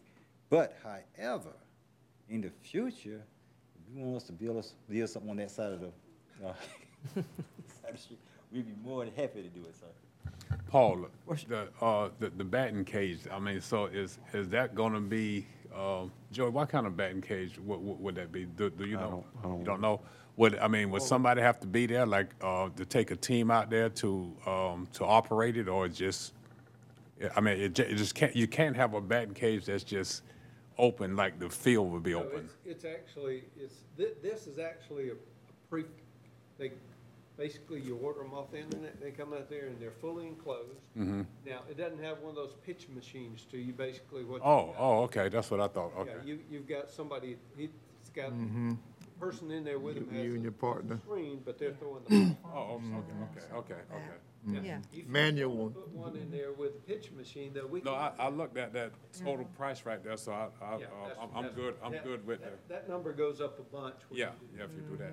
Well, and, and it would have to be, um, monitored Yeah. as well. You couldn't, um, It does, you you get couldn't just, power to yeah. it. So, let me, let me tell you then, I, I was gonna say this before it flashed up there. Anybody that tries to estimate construction costs in today's market, I think is, is just kind of shooting from the hip. Okay. Uh, you know, Sometimes, I've, I've done some estimates in the last few months, and sometimes I'm way high, and sometimes I'm way low, and it just, you know, it- it's all over the place. I did the estimate on this project last spring, yeah, one point one million. I did, we did the design on it, we got the information from contractors, every single contractor I called, I said, so if I estimated a project in last spring, how much should I add to it now? And it would, it ranged anywhere from ten to fifty percent, depending on who you were talking to and what kind of project. So, at this point, basically, we've got a, a, a budget of one point four million dollars to do the project. Now, that may come in at one point one million dollars by the time we get to it. The one thing, can you go back to the site plan? The one thing we are going, or at least my plan is, you see, uh, if you zoom it, make it smaller, zoom out, there you go. Okay, most everything in this site is. The only thing that is not is the bathroom and the pavilion. So what we plan to do is put out a bid package for the site work without the bathroom and the, um, the pavilion in it. So that we can build that, maybe leave just the base course in the parking lot so the contractor has something to work off of. And then bid the buildings and the pavement at a, at a later date to finish. The reason why is every, every project that we bid where there's a general contractor and site contractor, basically the site contractor's pricing it, the general contractor is adding his own to it, and so it just ends up costing you more. So we're gonna do the site work, which will include, you know, the basic parking lot, the basin paving, curb and gutter, the sidewalks, the renovation of these two fields here, and these fields, and then, uh, the dog park and the skate. So we can get all that, the utilities, the irrigation, the water and sewer service, and get all that set up. And then we come back and do the pavilion and the bathroom just from a building contractor in the future. Uh, Mr. Chair, Yes, sir. I got a question on a different level. Uh, Keith, did you say that this is gonna be a county-city project? Either one who can answer it. Gonna be a, I mean, I look at anything in the city, it's gonna be considered a city slash county, uh, project. And I'm coming to my, uh, commissioners and asking for supporting this project, so we'll end up being a city, county, uh, project. Yes, sir. Well, let me say this to you. We've been fighting with a park, one of the oldest park in Liberty County, out on the main quarter. I think this whole board of commissioners is aware of it. Let me, Uh, Miller Park, uh, for twenty-something years. Right now, we have another project park that's in front of us. We have not completed that. Miller Park is not even started yet.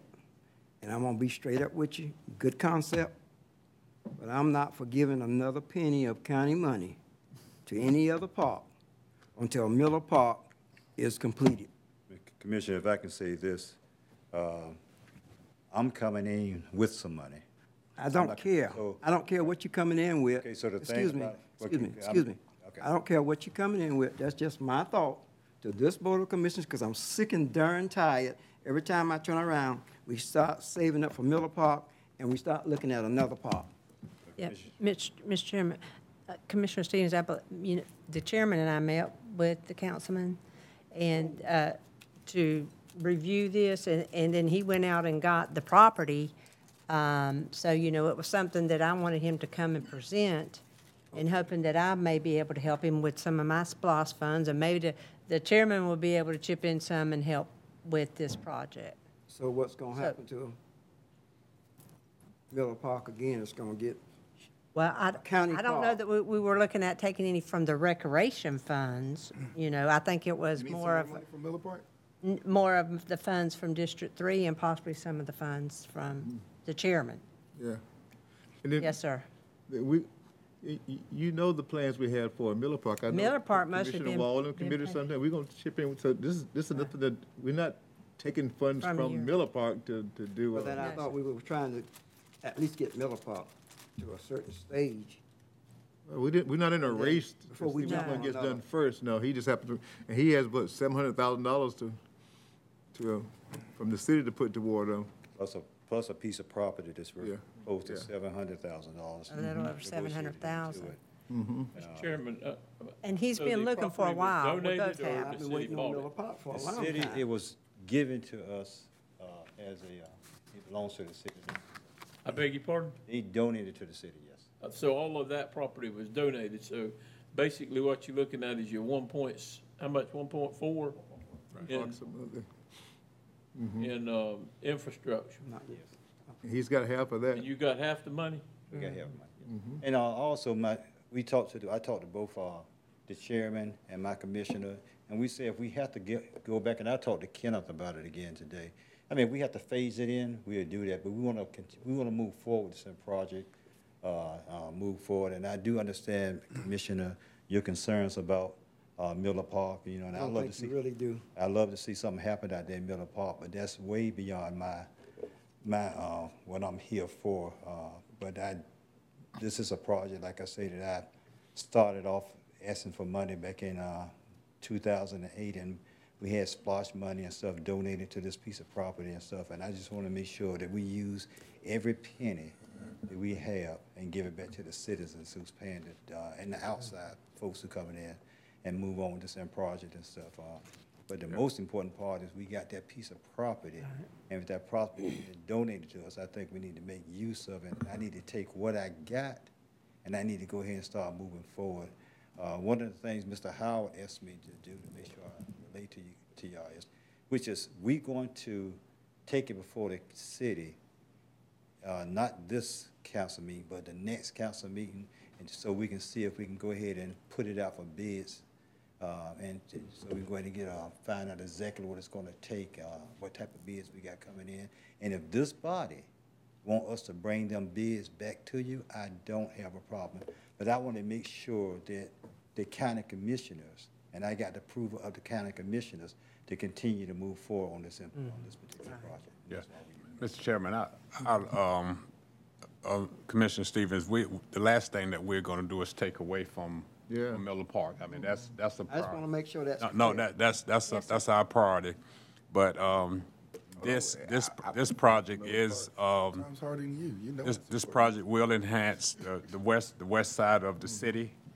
Um, and the city and the county have, uh, worked together on, on parks before. Uh, Irene Thomas Park, uh, named after Justin's, uh, grandmother, or great-grandmother. Great-grandmother. Um, that's a city-county, um, venture.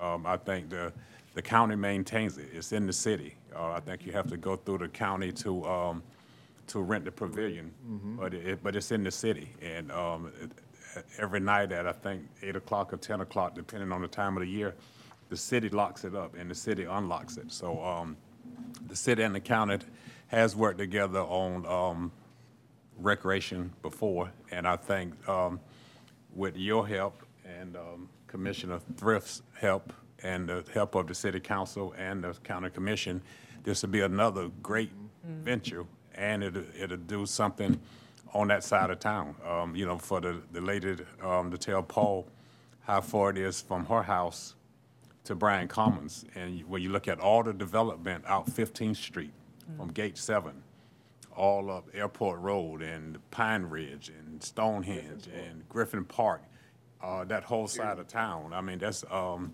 to put, um, a facility like this on that side of town that would be supported by both local governments, I think it's a great thing. But we're, we're not gonna, um, you know, uh, ignore what needs to be done at Miller Park because we, we, we're definitely gonna do that. And I- and if I can say in closing, I definitely, I know the city and the county has a wonderful, I know since I've been in office, we have a great working relationship. We come together, we do things together, and it's for the betterment of the citizens of, our I uh, understand that, and I agree with what you're saying. and, uh, so, and we all are in the county, we all have a love for this county. Although we are the city, but we are the county, because we in the county and stuff, so, uh, I think we'll still be putting the money, um, back into the county as a whole. And with the folks, it's like, like, uh, Commissioner Gilliard said, you know, it, we're growing, the population is growing, and we're getting probably crowded in Hinesville. But, um, I think the, the people on that side of town, I think they do deserve, uh, something. Uh 'cause we do have a large amount of money coming through, coming in, even doing, we start talking about our tax funds and stuff as well. So we do pay a big portion of it as well. Uh, Mr. Chair, Mr. Chair, I heard what Councilman Jenkins just said that they deserve. The people on the east end deserve the same thing. Miller Park. Miller Park is happening. Ho- Hold on a minute. Miller Park land was donated also. Twenty-five acres out there. Was donated. So it's no different than donation and donation. people is people. They deserve the same thing as the people over here deserve. Just, uh, all I'm saying is Miller Park was out there on the front burner years ago before this was even thought of. I'm not saying we don't support it. Same as you can stand there and ask and support what you want, I can do the same thing sitting from this right here for the people on that end, or for Liberty County. Mr. Chairman, I, I remember when it was a dirt road, uh, years ago, and I, thought probably some of the other folks do. I think you would remember when Airport Road was a dirt road and there was nothing out there. Uh, I remember. Dirt road. I remember when Mr. Cribbs came here and, and, uh, got out there. I think you picked a good site, um, and it sounds like, Paul, you ready to start basically in thirty days and turning dirt if you could, if you could get it. We're ready to go to bed in about two weeks.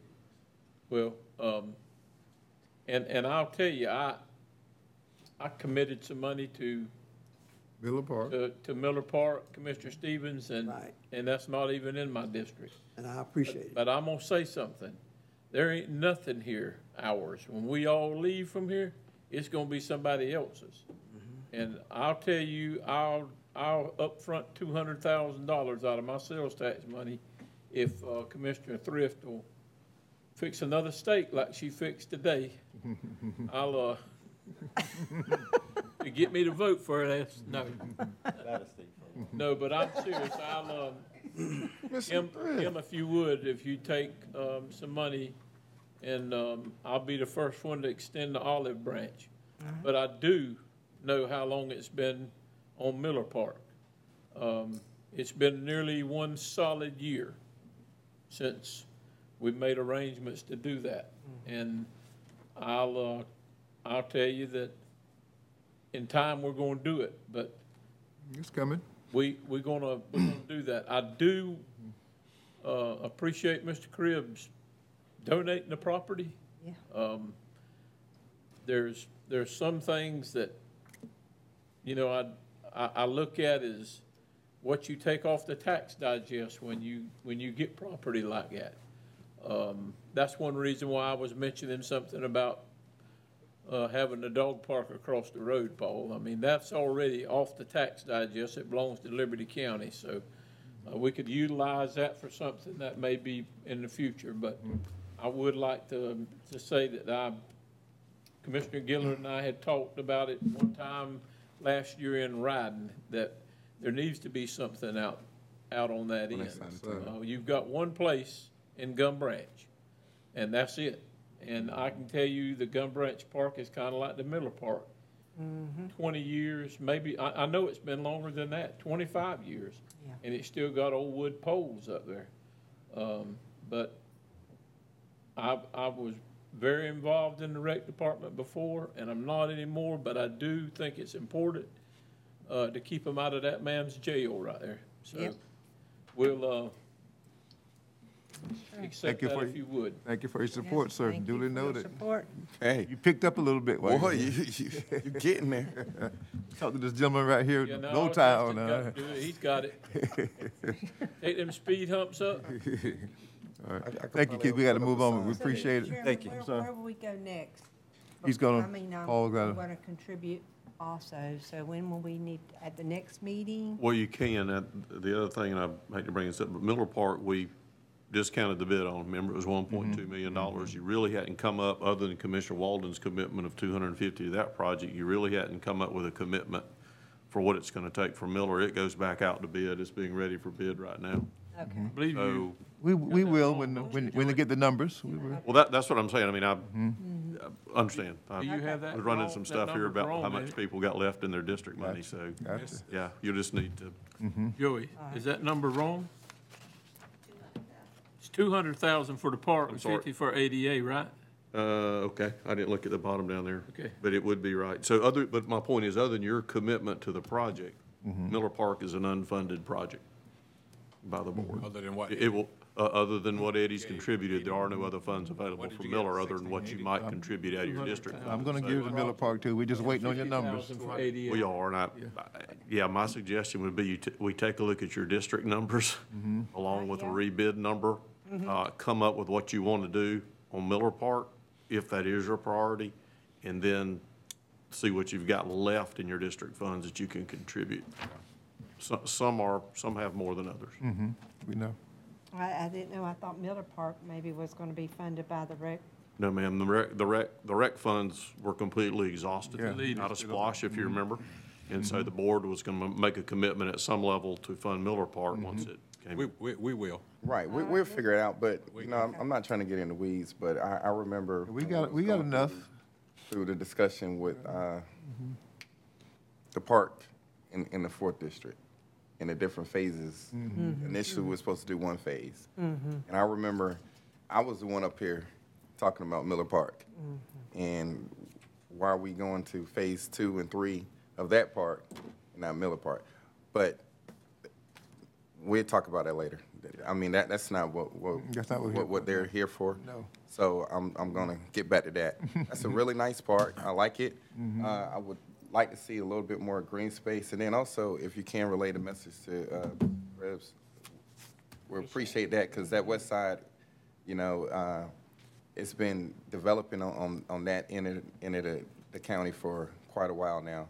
And like you said, the only part we really do have out there Gum Branch. is in Gum Gum Branch. Branch, And with all due respect, you know, people mm-hmm. from Airport Road aren't gonna travel Right. farther out. They're, they might travel farther in, but not farther out. But I, I do like the concept, like I said. You know, I wish it was just more space.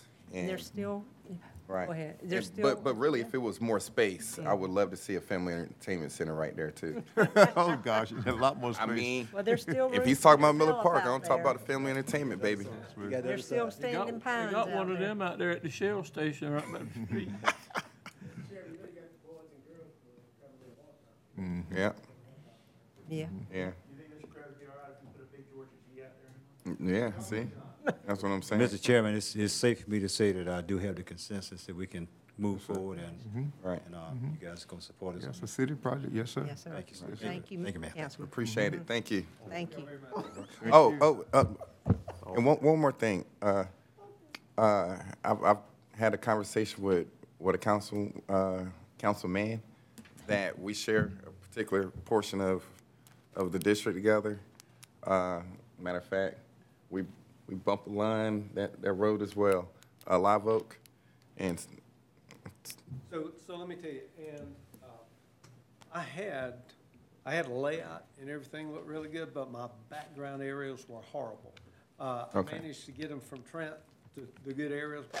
You, you'll see that concept in, whenever I get back on your agenda. Okay, yeah, because Councilman Rouse has been calling me about that, because we, So, but I've got that concept done and then, and it'll, it'll be back before you, before too much longer. thank you so much. You wanna go ahead and mute it? All right. All right, thank you, thank you, Bye-bye. gentlemen. Thanks for coming. Mhm. Appreciate it. All right, uh, marijuana ordinance, Commissioner Frazier's name here. I, I thought my uh, county attorney, you, that's, that's who you're trying to get? He didn't answer? Oh, Lord. Now I'm joking. Go, Kelly. What's wrong? Oh, I'm, I'm not worried. I, I, I just, I just like having my legal representation with me. You want to do the lead into? Hello? He's ready. He's there? Yeah. All right. Uh, Yep, I'm here. how you doing, Kelly? Uh, this is Justin. I didn't know if you wanted me to talk first or you. Uh, uh, we, we do have an early Christmas present. Uh, we do have a sheriff present here as well. So, uh, I, I don't know if, if we're gonna still talk about it now, or do you wanna just move on to, the- to the next agenda item? Um, you, you want to talk about the, um, the retail economic development effort first, or? Whichever way you, you wanna handle it. Uh, actually, on the agenda, we, we have the, says marijuana, but I would love it to be changed to cannabis or ordinance. Sounds a little bit better, if, if you ask me. Well, I, I know Oh, that, my uh, gosh. The board had considered the misdemeanor marijuana ordinance earlier. Mhm. And, you know, since that time, there have been several other jurisdictions who've passed comparable ordinances. I think the latest one being the city of Tybee. And so I think Commissioner Frazier thought it might be appropriate to reconsider the issue. And I'm, my understanding is that we're probably going to wait until the mid-month or, or the, the next regular meeting, whatever can be put on the agenda, so that uh, we can have a, you know, a, a full presentation to to inform the board as to which jurisdictions have passed similar ordinances and the benefits of them, as well as some of the disadvantages that we discussed earlier. And so I'm not sure if you want to proceed that way, but I, I, my, that was my understanding that's how we'd proceed. And I know that we had the sheriff who's here today, and he might be willing to comment on it. But if not, I thought he might want to weigh in and give law enforcement's perspective at the, the meeting when it's uh, addressed more fully, whether it's the next mid-month, the next regular meeting. Y'all's call, you want to move it? No, but I'll, I'll, I'll defer to you, Commissioner Frazier. However you want to proceed, I'm fine. Uh, well, uh, if, if the chairman will allow us to, to move it, to give us some, some time Apologize to the sheriff. To get some more information, but, Yeah. I mean, but, but since the sheriff is here, I mean, if, if he would want to, you know, I mean, the mic is open if you want to say anything about it. You don't have to, Sheriff, but You don't have to. But, but more importantly, uh, I, I I do want to say that this isn't, this is more of a decriminalization and not legalization. And there is a, there is a, a difference where we're looking at it. And I, I know from, from my point of view and- and from my perception of it is, uh, criminal justice reform has always been very close to me, uh, you know, from the federal level to state level. And I think this is one of a few things that we have the opportunity to, to be a part of to, to help change the, uh, how criminal justice is looked at, you know, uh, because there, there are, everyone has made a mistake in their life before, you know, and I, I would just hate for, for someone to ha- have their whole life altered because of, of a, of, of a mistake that they made early. You know, a, a college student not being able to receive financial aid, or, you know, a, a young person not being able to, to get a job because of, of, of a, a little blemish on, on their record. So I would just love for uh, everyone up here to have an open mind about it, and we will get some more information to, to you all so we could discuss it a little bit more in depth later. Mr. Chairman, I, um, I don't know what information that we're looking for, but I, when I saw this on the agenda, I, um, I went online and there are hundred and, uh, five hundred and seventy-two cities in Georgia, hundred and fifty-nine counties in Georgia. And so far in the state of Georgia, as close as Tybee, as the attorney said, and Savannah and Statesboro that have these marijuana ordinances. But that's a total of 12 cities and counties. You know, so it's not running rapid throughout the whole state of Georgia. If you got 572 cities, 159 counties, and a total of 12 cities and counties that's, uh, that has some kind of ordinance that um, decriminalizes um, possession of marijuana. And uh, as for young men or women making mistakes, um, I know that um, your criminal record is um, reviewed when you're going looking for a job, and you know that could show up on there. But the person that um, possesses marijuana, less than an ounce or, or whatever that um, that amount would be, um, he purchases that under the cover of darkness. I mean, you can't buy it in Walmart next to a six pack of beer. You can't buy it anywhere legally. You know, so you're breaking the law when you got that less than an ounce in your pocket. You know, so it's still against the law. And I talked with our um, state representative, and um, it's not being talked about under the gold dome. It is being talked about. Well, I've, when- I've, I've, I've, I've, when- when- when I with all due respect, I, I, when- I know when- I know a little bit more than just our, our state representative. I, I know the, Well, good the Lord, I- legislative black caucus, if I- and I would actually like- I I would like present to that continue as well to if you. I could. Right. Um, But when I talked with Al, is who I talked with, he said that um, there's been no talk about it um, when I, when I mentioned it to him. And I'm not here to, to argue the point. I'm just here to say that it's, um, that it is against the law in the state of Georgia. And when they vote on it under the Gold Dome, and it's not against the law, then it won't be against the law here in Hinesville, Georgia, or Liberty County. That's just my thought on it. But if it's something that we want to talk about at the next meeting, or whenever that time comes, um, we can. But um, I think they were saying that we needed more information. And um, I went on Google today, and that's the information that I have. 12 out of all of these cities and out of all of these counties. That's, that's what the number is um, that I found today. Mr. Chair. So are, are you telling me that it's, it's twelve cities? I'm not telling you anything. I, I, I'm not telling you anything. Okay. I, I, I was just, I was just trying to figure out the, the purpose of, of throwing up the twelve out of the five. Well, uh, because you said you needed more information, didn't you? No, I don't need any more information. Okay. What, what I was saying was to give a, a, a great presentation, we would love to have a little bit more time. Well, I thought a great presentation was once it was on the agenda. Okay. Commissioner, I'm, I'm gonna, Uh, Commissioner Gilliard, make, make sure I hear you correctly. You said that you, out of all these cities and counties, there's only twelve that is jointly uniform together? Hinesville is one. No, it, it was, um, it was a list online, and I think it said, um, South Fulton, uh, well, you, you can look it Yeah, up. I- no, I'm, I'm just asking a question. But, but it, it was, it was like a total of twelve. 12. Out of, um, Out of all the- five hundred and seventy-two cities. Okay. And I think it's, it's in this area, the coastal empire, Tybee, Statesboro, Savannah, uh, the city of Hinesville has it. But, um, and then there's some around Atlanta, Fulton County, South Fulton, um. but- Hinesville. Yeah, I said Hinesville. But a total of twelve. Twelve counties that are, Twelve are are united together? Twelve counties and cities That are total united. in, in the state of Georgia. Okay, okay. All right. all right, wh- what I don't want to do is, uh, and Sheriff, I don't know if your statement is more prevalent now, uh, when we bring it back. Uh, We don't need to have the debate tonight and come back and debate again. Uh, Let's just wait for the uh, information you guys are going to present. And Sheriff, if you don't mind, you, you'll reschedule to come back and uh, with Does some. the sheriff have some information now, uh, Mr. Uh, Chairman? He, he, not information, but I think he was gonna make a statement, uh, which, okay, all right.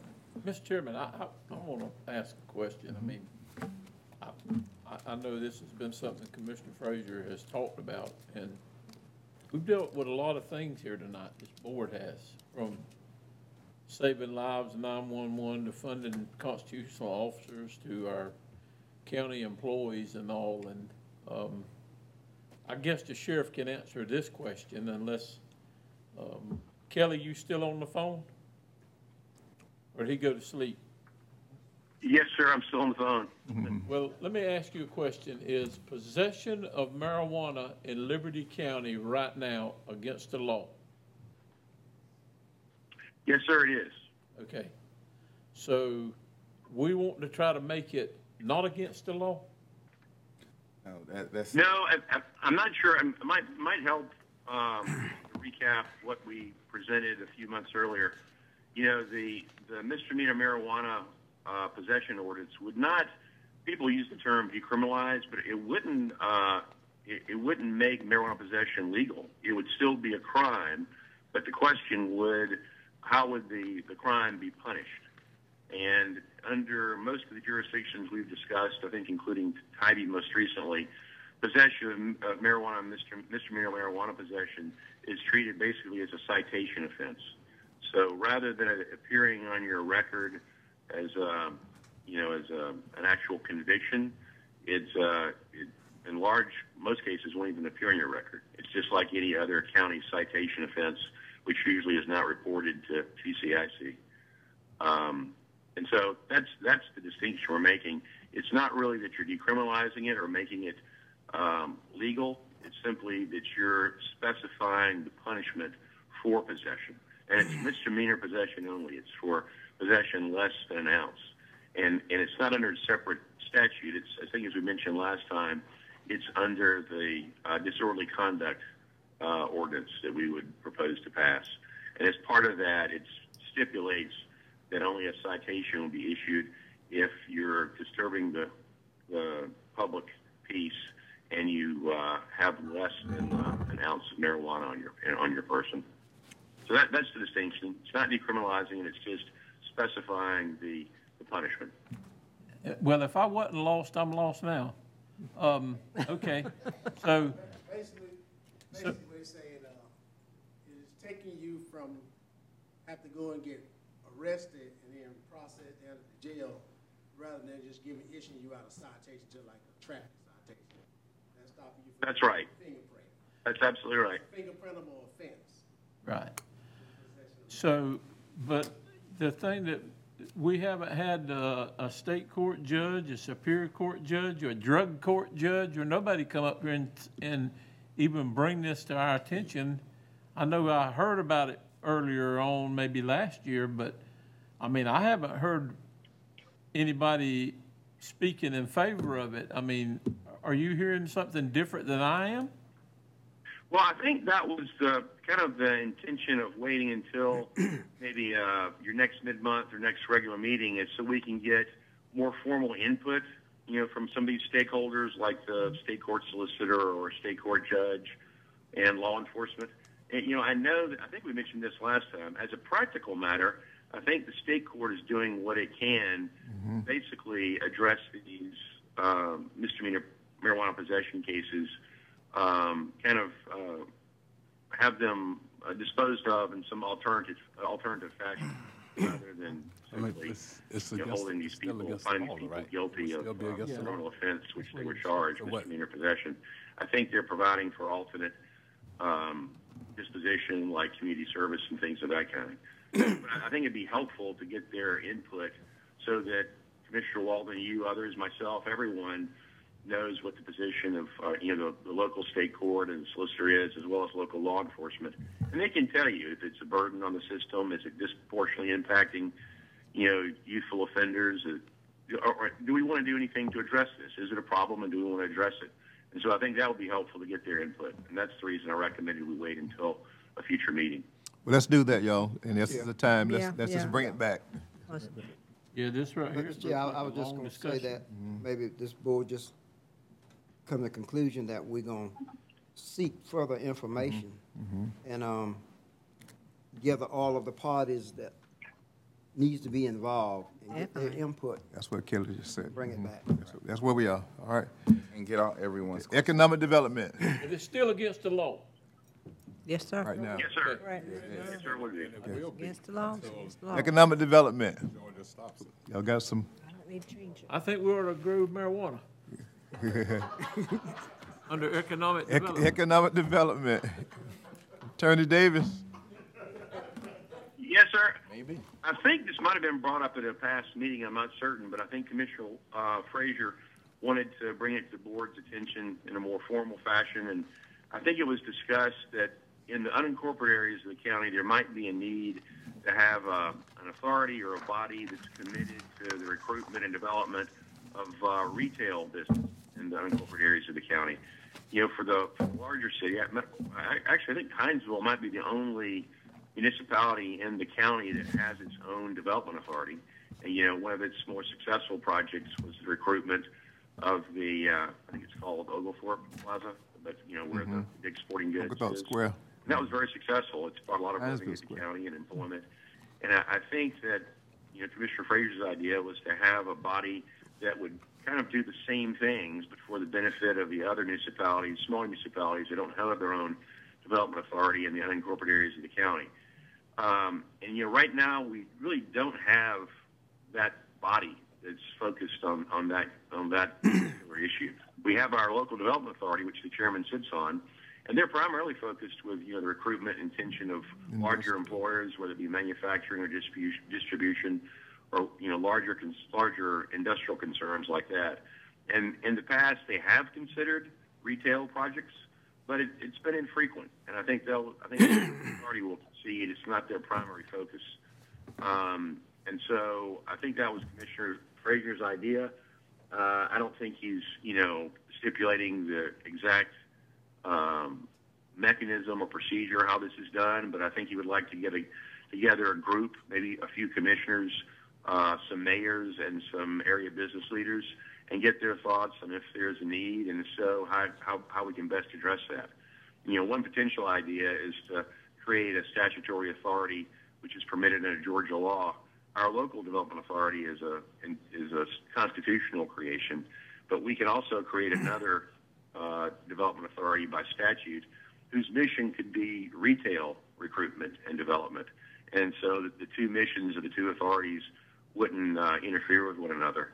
But that's just one idea. It may, be, may, it may simply be that we have a committee, you know, with uh, area mayors and Chamber of Commerce and others who make known the opportunities that perhaps the industrial authority could help with if you have a major retail development somewhere in the unincorporated areas of the county.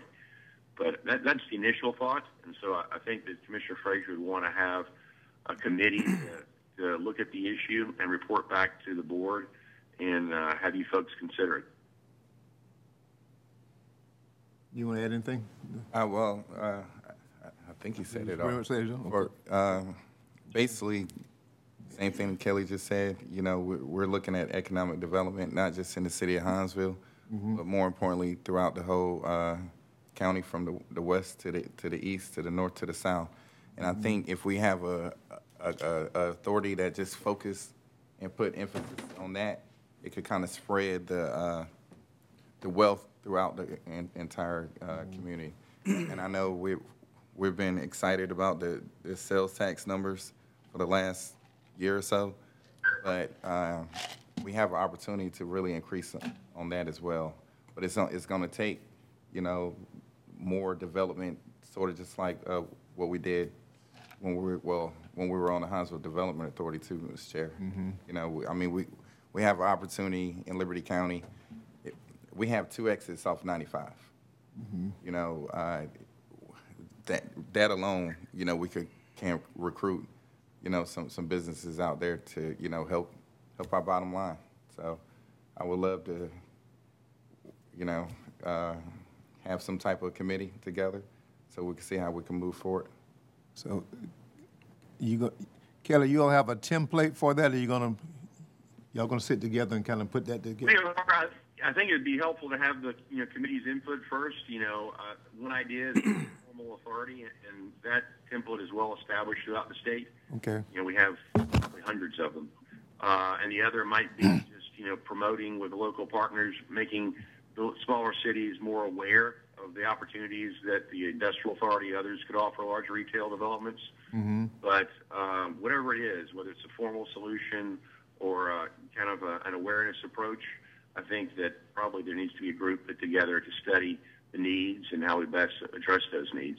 And I'll, and I'll be happy to participate and help uh, Commissioner Frazier on that issue. Okay. And and especially. So I would, I would, I would probably recommend that Chairman, perhaps you and Commissioner Chape, uh, Frazier can get together and form a committee, and hopefully, uh, one or more other, at least one other commissioner might sit on the board, and maybe perhaps have a representative of the authority and some of the other municipalities who might be interested in participating, as well as some perhaps, you know, area business leaders. Uh, not too many folks, but enough to have significant input and identify what our needs are and how we go about um, addressing those needs. Okay. All right.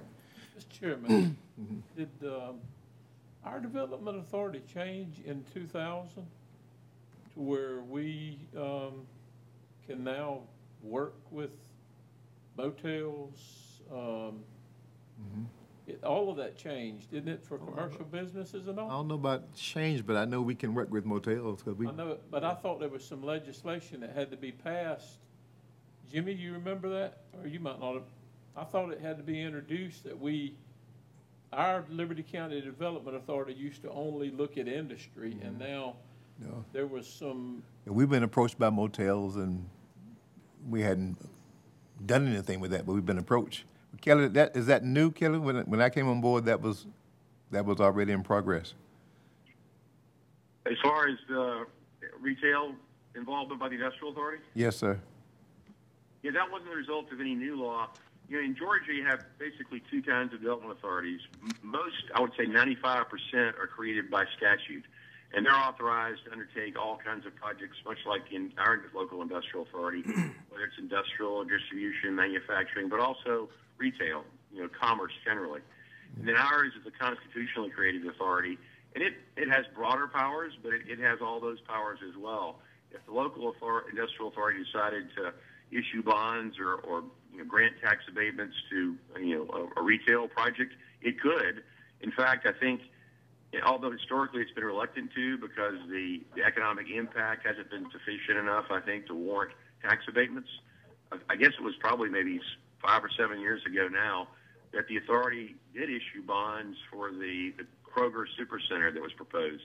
Unfortunately, Kroger decided not to build the project, but the authority did issue bonds for that for that project because it was going to have significant uh, economic impact, both in employment and investment. And so the authority is able and authorized to to assist with large scale economic uh, uh, retail projects that have you know significant impact. But I, I think its focus has not been that in the past. I, I remember Certainly, if Chairman is, if there is McIver a large mentioning project like that, something project, about it. would be able to assist. They were changing to where they could do other than, I believe the conversation was, could they build a motel? Could the Development Authority fund for a motel? Well, you know, they never had before, but now I understand that they're able to do that. It wasn't a change in the law. I think it's just a change in willingness. Um, you know, I think what you're referring to, Commissioner Waldron, is perhaps maybe a, a hotel at the interchange. And I think, you know, even though the hotel may not have the traditional economic impact of some of the other projects the authority's been involved in, Right. you know, something something like that at that location would be important because it would promote, hopefully, and spur other economic growth in, in mm-hmm. that quadrant. And Right. that would assist not only the county in the development of that interchange, but would also benefit you know, the existing workforce and industries that are there.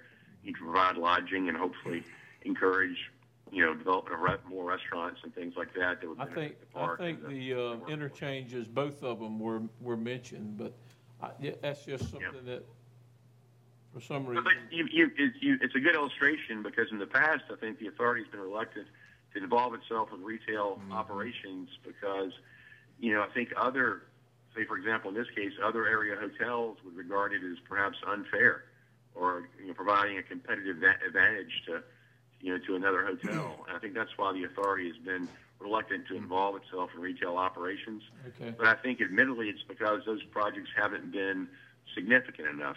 You know, I think I think the the Kroger Supercenter and the Oglethorpe Plaza are probably the first two large scale retail projects that we've had that have warranted that kind of involvement. And hopefully there'll, there'll be more of that in the future as well.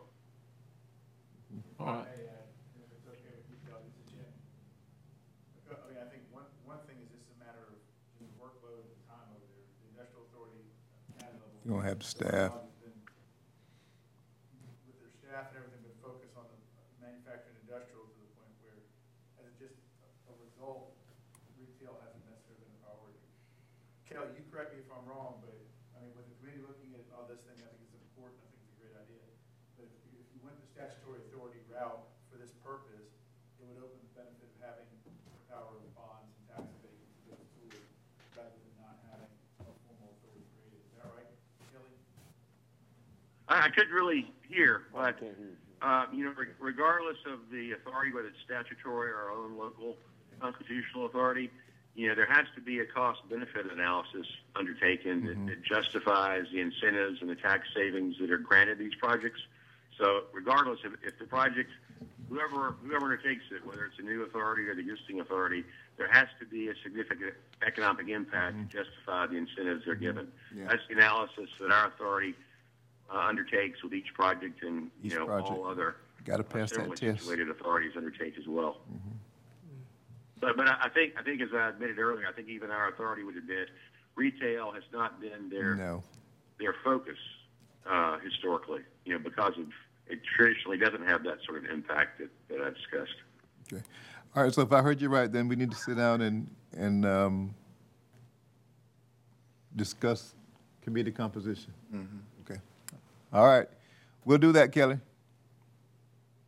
Okay, you want to just put together, work with you, uh, Chairman, and put together a committee to look at the issue. You mean and- Commissioner Frazier? Yeah, Yes, sir. Mhm. All right, I'll be happy to. okay. All right. Thank you, sir. All right, thank you. All right, thank you. Mhm. Reapportionment agreement, McDonald and Associates. Mr. McDonald is here. Uh, Ms. McDonald is, is obviously here, but as you're aware, we're going through the reapportionment game a little bit, which is pretty tenuous, and, uh, I know we had talked about the ability to possibly engage somebody that might have some knowledge to walk us through that process, and luckily, we probably got the guy with the most knowledge, uh, right here to right. Mhm. So, uh, Ms. McDonald has presented a proposal for us to do that. I do want to tell you this money is in the budget under professional services to be able to do this, should the board desire. And just to add to that, if my credentials need to be shared. That, that, that was my question. All right. Yes, sir.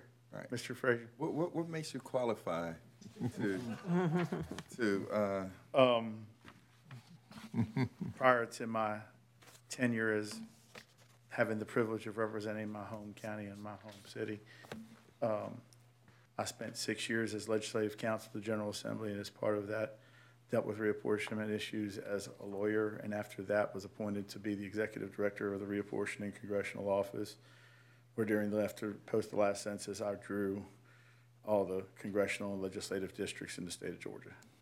So. So you were the line drawer? I was the line drawer. I Sounds to made like, sure that Mr. they were Chairman, that he's, constitutional. uh, He's the man for the job. You think Want a so? motion? Yes, sir, we entertain I a make a motion. motion that Mr. McDonald come on board and get him a desk. Second. A Motion and a second that we approve the agreement between Mr. McDonald and the Liberty County Board of Commissioners to help us with our reapportionment exercises. We're gonna start it, we're gonna start this way though this time, Jimmy. Six, and then we'll work down the line. I have one contingency Is- now. is that part of your motion? Every one of y'all still got to like me at the end of this. Yeah. That wasn't the case at the legislative level. All in favor of the agreement, raise your right hand, please. I lis- I literally had a legislator take a swing I'm at sorry. You gonna vote it? Yeah, let's Commissioner vote. Stevens, I appreciate you if you don't come at me too hard during this, all right? Good luck. I got, I got a couple of. I'm for Miller Park, sir. We all are. Okay, No, no, the only- the only question I have, Mr. Chairman, was, um, when you, um, Jimmy, was, um, you would just be dealing with the commissioners, or you be dealing with the Board of Education? Both. So, my, I guess my question is, is this amount of money going to cover, or do you have a contract with the question Board of Education? But it is, it'll cover both, uh, Commissioner Stevens, uh, because you'll be coming in with Board of Education members Right, at the same uh-huh. time. And he'll actually be in the room with us, and it'll help with, with the finite of those lines in the end, once y'all decide where you wanna put them.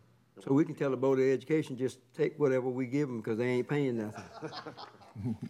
Right? Does he sit down with each one of us? Right? Well, Or we'll get to that? This, the Steam County manager and I have been discussing about a process, and what I've suggested and what really worked at the statewide level, which mm-hmm. I think would be scaled down and does work, mm-hmm. is now that we do have the numbers and have an idea of where the growth was and where it wasn't, I, I've found that it's better to work, to, to s- sit down with each of you individually on your districts and get a sense individually where you are, and if you've got to give up people, where do you want to give them up? If you've got to gain people, where would you rather gain them? Let us kind of incorporate that into a map for the first, so that the first time you see a redrawn map, it has as much of that already in it as possible. And then if there's wrinkles that need to be ironed out, that's something that's done by the commission as a whole. Because I found it kind of productive that if the first map you look at is the one that hasn't been balanced out at all, because then we get stuck in the weeds about I want this, or I don't want that, or you don't want this. If we get that from you individually on the front end, and then allow us to draw the map that balances out, because I'll just give you a quick elevator tidbit on the restrictions or why it's important for the county to do this. There's really only, now that Section 5 is no longer in place of the Voting Rights Act, we no longer have to submit our maps to, to the Department of Justice. So there is no pre-clearance as there always has been. But that doesn't mean that the, restri- that the Voting Rights Act doesn't apply and the way the courts have interpreted the Voting Rights uh, Acts apply. So we would have to make sure things like one man, one vote and deviation, that means having the districts as, almost as equal as possible in number. But then we also meet the fact that our minority-majority districts, if we have any, must be maintained. And then lastly, that we're not stacking or packing any single district with minority numbers in order to create another majority, majority, majority district over here. So those are the type of things we'll be looking at, but that's on the objective legal side. On the subjective side, it's what y'all want. You might be trying to get rid of a constituent who's been bugging you for ten years or whatever. And those are the kind of things I think it works better in a one-on-one conversation so that we can go ahead and incorporate those things, get it as close to balanced out and federally legal as possible. And then if there is some discussions and negotiations that need to be happening within y'all, it's coming when the map is already kind of balanced out and you have a quasi-finished product in front of you. Any other questions for Mr. McDonald? We good? All right, Answered look- all of mine. Look forward to working with you, sir. As always. Hmm? How many hours you gonna put in a day? Sir, How many hours you gonna put in a day? as many as you need me to. Oh, wow. And then you know, and y'all know that I'm right back behind you now, right? Are y'all aware that I'm practicing over at JOJ now? I, I was. I, well, I hope everybody knows that I- I've brought my family home. I'm living local now. I'm gonna be commuting to Atlanta as needed for our needs. Okay. But, um, I'm also practicing law over at JOJ now. So I'm Kelly's law partner. Okay. So we got a lawyer that's gonna help us out. Yes, sir. With experience. Sounds like a good. Thank you. Mr. McDonald. Good to have you home. Always. Yes, sir. Glad to be here. Thank you, everybody. Thank Uh, you, sir. I guess, to Joey, uh, when are we gonna start the, start the process? So you, you, you already got the maps, your map, um, and wi- with your deviation numbers, I got some more stuff tonight, uh, to be able to, to give you that. Um, and then I'll fall back to Mr. McDonald then to schedule meetings with, with you guys, uh, to talk about your deviation numbers. Now, didn't you say C, CR, CRC was gonna help us? Actually, CRC stands ready to, they're, they're the ones that generated these maps. Right. Uh, because we loaded them into Maptitude, so we'll be giving you those tonight, so, again, I'll leave it to Mr. McDonald to. So we'll have CRC, ACCG voting delegate. And if that works, yeah, the hope is that it all synergizes with all y'all. And, and what ends up doing is Joey and I get down there with map to do, and we end up bringing you a map that satisfies everything legally that we have to satisfy, but satisfies your political needs too, basically. What's the margin of error? I mean, uh, percentage, is it, is it three percent or two percent? There, there is no margin of error. Zero. Uh, They want it as, as equally balanced. Equally balanced? They want it balanced. And then, uh, you basically have to report to. Constitutionally, Yeah. the provision's one man, one vote. So the idea is if you can get as close to one man, one vote as possible, they're balanced out. So at the state level, what we generally try to do is keep the deviation within one percent. You're within one percent, you're safe. You, when you start getting over three percent, you start raising eyebrows. So, we're- we'll be shooting for the one percent number. Yeah, Correct me if I'm wrong, but then you also just have to report to reapportionment. According to presentation we got the other day, if, if it's, if it's not balanced or for anything that's not balanced, you, you've got to just send a Yeah. note as to why you couldn't balance. it. There has to be a, ra- there, there's an outline in a memo I've- that I'll provide Joey. There has to be a rational basis for not satisfying the balance. You have to be able to point to something and say, that's the reason why. There's not a lot of reasons where it'll be justified. But once again, y'all, I know it's late. Yeah. Thank y'all. Thank you, Jim. Thank you. Uh-huh. Mhm. Georgia State Fiscal Recovery Fund. This is, uh, this is what we were gonna bring back to you tonight, see what you decide you want to do for application for a grant, uh, on these funds. Uh, the state ARPA grant, this is, this is your east water system expansion for Lewis Fraser Road area. Uh, that's basically already been designed, that we talked about last time. Uh, you see the project cost estimate and the funding sources that are out there, uh, for that. Clint, if you can, or, you hit the next one, please. This, this is what you talked about on the expansion piece of that. Uh, to go to the west side of the tracks in McIntosh, you see the cost estimate on that at three point three million. Uh, it has not been designed. Uh, the funding sources that, that would be out there, you've gotta have a match, and this, we're projecting a 60-40 match, it could be less, it could be more. I think it's important to, to know that what we're recommending is you submit these as two separate projects, so that one doesn't kill the other. If the state doesn't feel like they can come up or wants to commit a million dollars to this side, it doesn't kill the design that's already done on the, on your east side project. Yeah, Joey, you say this right here has not been, how, where, how'd you get your numbers?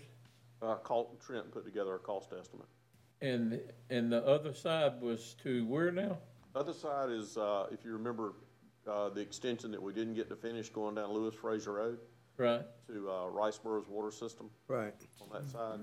That was, that was one that was already designed by Matthew Barrow, but the funding wasn't there for that. And so we were waiting on to get the block grant funding for it, then this came available. what, why is this one right here so much higher? I mean, I don't understand it because the distance is shorter More, more, more residents, more businesses to serve on this end. on this side, yes, sir. hmm Well, so you'll make your money back, wouldn't you? uh, provided they come online or, you know, to do that. Uh, eventually you'd make your money back, yes. But that's what it would, the other thing is that's what it would take of, on both of these. You're looking at your commitment from your local ARPA funds. Mm-hmm. Uh, 1.3 million on this, if it gets funded. Uh, and, and on the other, uh, Clint, if you can back up one more time, on the other, the local ARPA would be 339,000 because it does get an infusion of SPLOST money that's already been allocated to the project out of an old SPLOST that you were holding to match your block grant funds. Now, this would include the, the hookup, It does not include connections. does not need, does not include the connection. No, sir, but it will run all the way to the end of the line. So that could be provided. But that's our recommendation as far as on the water side. We, we, we issue those as two separate applications in the grant and just see what that. And then the final piece, uh, Clint, on the last one there was the Interstate Paper Road project. You know, in T-Splost, it is a designated project. It already has a million and a half dollars allocated to it in T-Splost, but yet the project cost budget has always been right around three million dollars. And so if the board so desired, in order to try to get money for that project, uh, it could apply for some, some of those state ARPA funds also to try to do that project to match up with your funds. I thought we had a million set aside. No, it was actually a million and a half. It was, it was fifty percent of the cost of the project. Was that just to resurface Hmm? Interstate? That'll or be we about should the dig it third all out? Total, it's a, Total I think redo. Trent did a presentation on it sometime back, but it's a total, uh, mill and grind and refill of that roadway. That's gonna be interesting. Cause the base is, Yeah, because those trucks. cause the base is, is just deteriorated so bad. I'll say one thing on that project, if that project ever get going, that project is gonna, gonna need to be done, uh, at night. At nighttime. Those are the, you know, we, we, our deadline is, we need to go ahead and put those applications in the hopper. We've got the east end ready to go on the water system, because you'd already talked about that. Uh, and the west side is almost finished too. I mean, we could, we, can make all these applications if that's what y'all wanna do, or if you wanna do something different. Would our biggest hassle on the water on the west side be the, the uh, railroad track probably? Uh, ye- yes, we're not undoable though. I mean, you know, just, it's a time element, basically is what it is. And if you remember, you've got, uh, really, really the projects don't have to be fully finished by twenty twenty-six now, especially infrastructure projects, but you've got to have the money fully committed by twenty twenty-four on your local funds. So, uh, but, but hearing what you're saying, if, how long do you think that applying for the permit to drill the bore under that railroad would take if you apply for it now? They don't, nobody Well, knows so that. what, what'll happen is uh, CSX has a defined process in that. You would, you would make application to them, you'd send them a set of plans, and then you actually pay them for their review time, uh, for, for coming across their right of way. Uh, it, it's not inordinate, I mean, I, six months, Okay. probably. Commissioner Stevens, if you go in on, if you go in on Homestown Road and where the canal goes underneath Homestown Road, mm-hmm. you've got water right there. You got a hydrant right there. Mm-hmm. You can come up our canal and go all the way in there. That boring under the road, I don't, I mean, there's one way to go if you a, a, a Martin going to a Gord, but there's another way to go, and you can go down that canal bank that belongs to us mm-hmm. and go to anywhere you need to there. I mean, the boring, it's not gonna be a big deal. You're not gonna have CSX get out here and fight a county that wants to put clean drinking water in places as house. Now, I mean, I, I, that right there is the uh, easiest thing to do is nothing, and I won't agree with that. I, and it's not my district, but I can tell you, I see the growth that's going to be in there, and we ought to capture it. Uh, now, we can tie to Riceboro, and we can also tie to Hinesville. If we needed it, we can tie to Hinesville up to Flemington, up to the to the high school. But we can't tie Um, the midway. so, do what now? Can't tie in the midway. Well, I wouldn't want to right now. I mean, I think there are some issues down there, but I think you could tie into to a well that's already established in McIntosh County. But, I mean, the boring, I, I mean, I've seen people bore twenty-four inch, you know, three hundred feet. So it's not a, that's not a big issue, and I'm sure the railroad's not gonna fight us over that. They may be a little bit, but they ain't gonna fight us too bad. Uh, m- Mr. Chair, this may be off, but I, I just need to ask this question, and Mr. Long is gone. I noticed that we got some clearing going down on eighty-four next to the convenience center. And, Mr. Brown, you might want to check to see if that's going to alter any of our plans going in that road, what's going to go there. Um, you talking about the convenience center at Miller Park? Right. Oh, okay. Uh-huh. That, that- that, that front, I guess it was the, uh, Huey Jeffrey piece? But that piece still Oh. for sale, right? No, it, well, it's cleared now. But it's cleared. Yeah, I, I It's saw clear. them clear it. It's cleared, so you might wanna, Corner. I'm sorry, Mr. Chairman, but I just thought about that. But the for sale sign, was- I mean, I thought it was just. So you just need that consensus to move forward with this, sir? I- If, if, if that's the. Yes, sir. desire. See the motion? Uh, We just a don't, we don't really, consensus? I'm, I mean, we'll, we're okay. We would need a motion if we get the grant to accept it. Okay, well, move forward. Let's see, can we get it? All We're right. gonna move the gum branch. Yes, sir. Appointments, with you now ACCG here. voting delegate. Although you ain't give me none of Yes, your sir, money, that's- but I'm with you. It's that time again where the, uh, ACCG's getting ready to do its policy adoption. Mm-hmm. And, I thought uh, you had the the money. board just needs to designate somebody to be the voting delegate on behalf of the board. I, I, Well, which one? I, I, The ACCG. Okay. Chair, I think we need to keep our, our current delegate. Huh? Mr. Brown? No, uh, Commissioner Stevens. Mr. Stephen? You going? Yeah. Okay. Go ahead. Make a Just motion, we, need a motion and a second. I make a motion, we, uh, appoint Mr. Commissioner Stevens to the ACCG voting delegate. Second, Reappoint. Be appoint. second, Yeah. Second. Second. all in favor? All right, Can I vote for myself? No. you see it. EMS Region Nine, Uh, Yes, sir. Uh, We need to make uh, appointment to that region committee. Um, You know, previously, under your other director that was there, he was appointed, but we haven't appointed the new director, which is customary for the EMS. Uh, That'd be Ms. Crystal Hensler. There there was also, um, the chairman of that group also recommended that we appoint the assistant director there so that Liberty County could have two positions on that board. And so, uh, yeah, that'd be great. It's the EMS Region Nine Council, if the board so desires. so it's Crystal and who then? Crystal Hensler and Jean Long.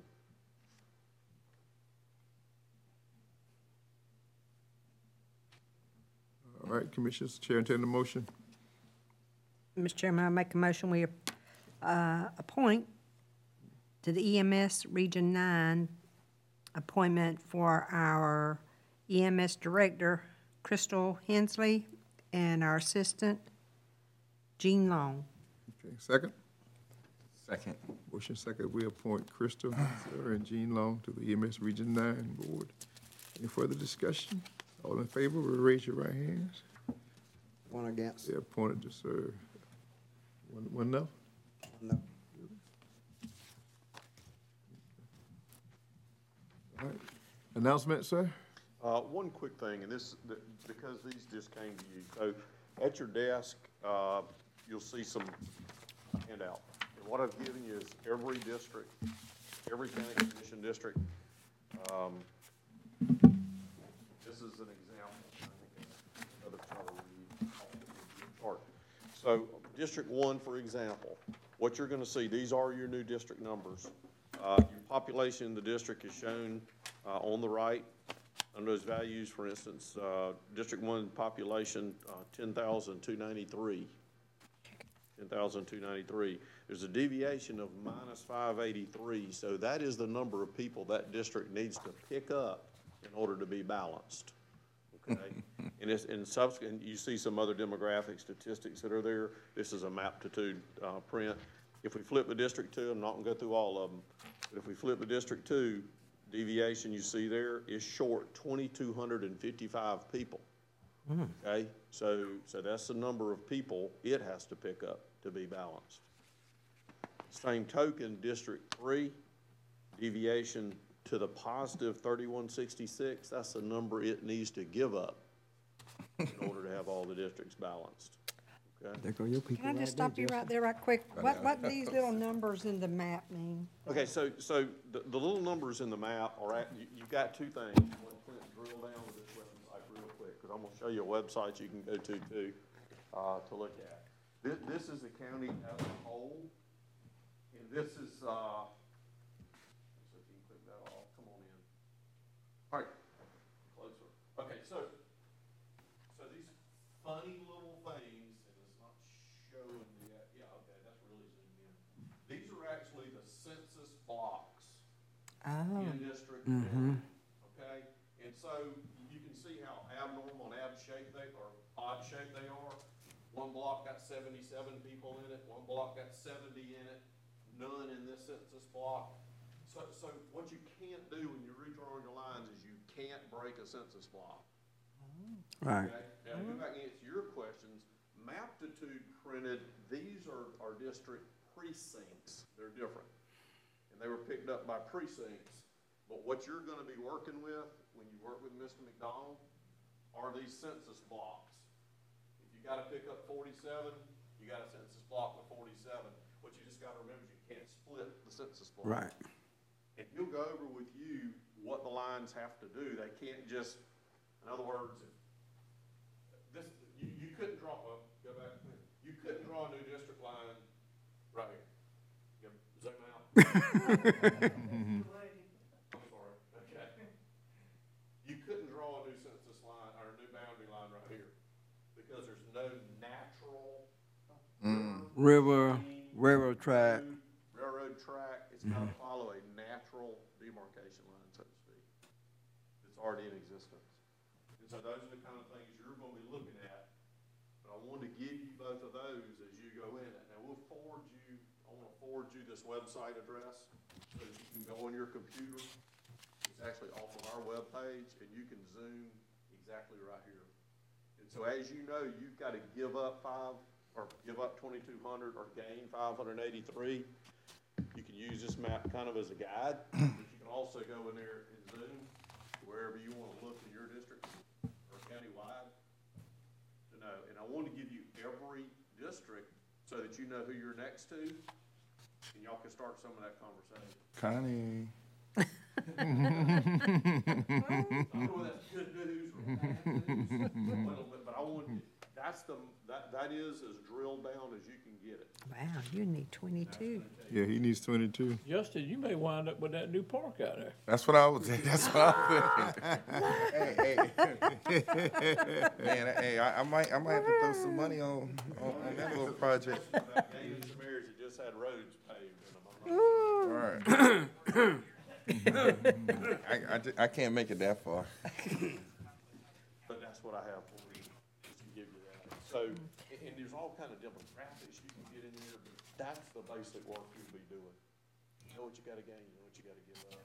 You gotta figure out where you want that line to be. Can, can that link be sent to us?